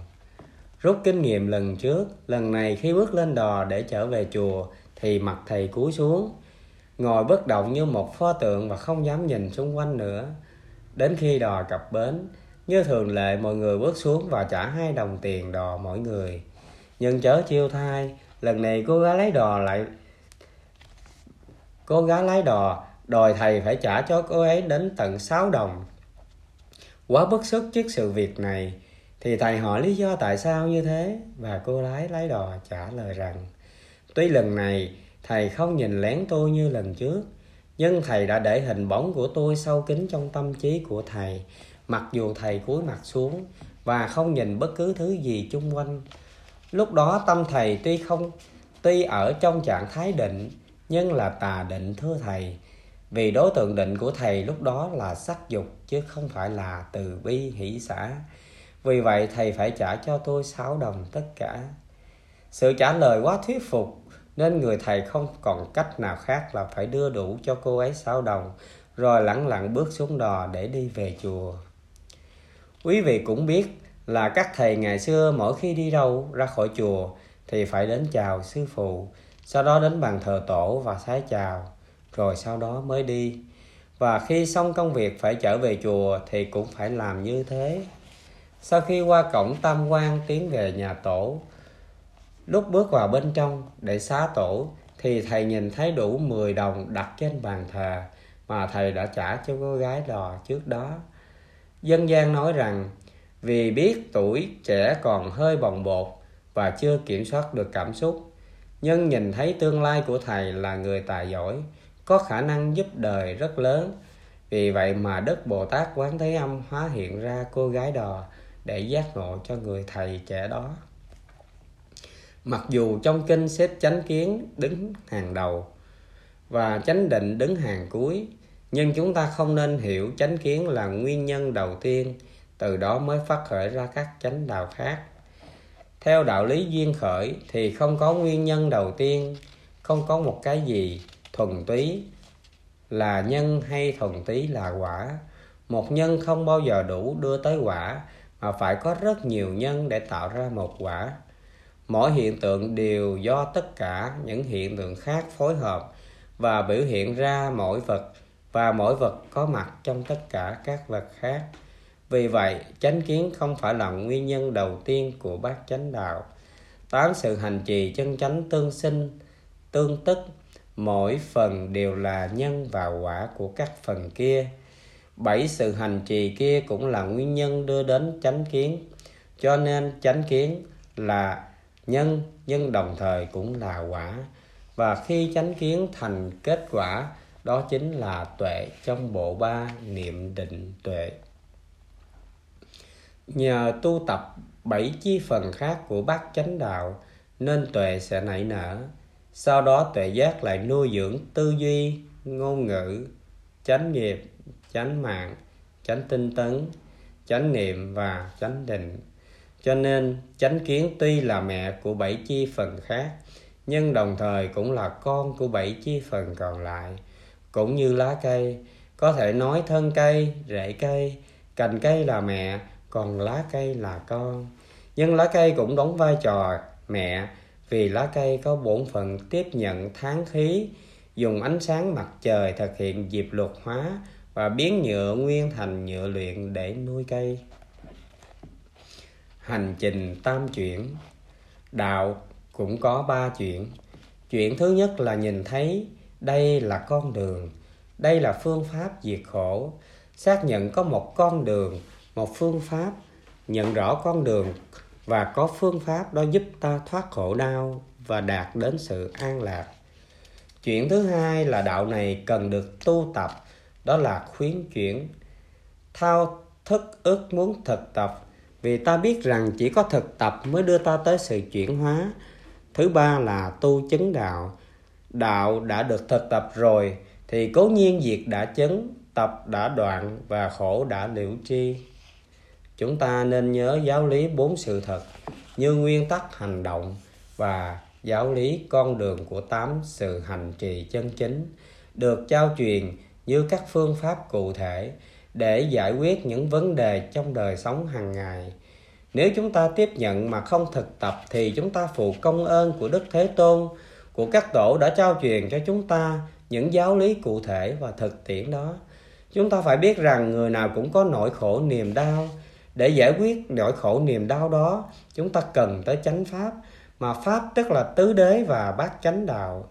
Những giáo lý khác có thể giúp chúng ta trong sự thực tập bát chánh đạo, nhưng bát chánh đạo là phương pháp đầy đủ để giải quyết những khổ đau của chúng ta rồi tuy nhiên, sự hành trình tứ đế tứ đế và bát chánh đạo sẽ dễ dàng hơn nếu chúng ta thực tập trong khung cảnh của một tăng thân Nam mô Bổn Sư Thích Ca Mâu Ni Phật. Con nguyện sống theo Phật. Nam mô Bổn Sư Thích Ca Mâu Ni Phật. Con nguyện sống theo Phật. Nam mô Bổn Sư Thích Ca Mâu Ni Phật. Con nguyện sống và làm theo những gì Phật đã làm.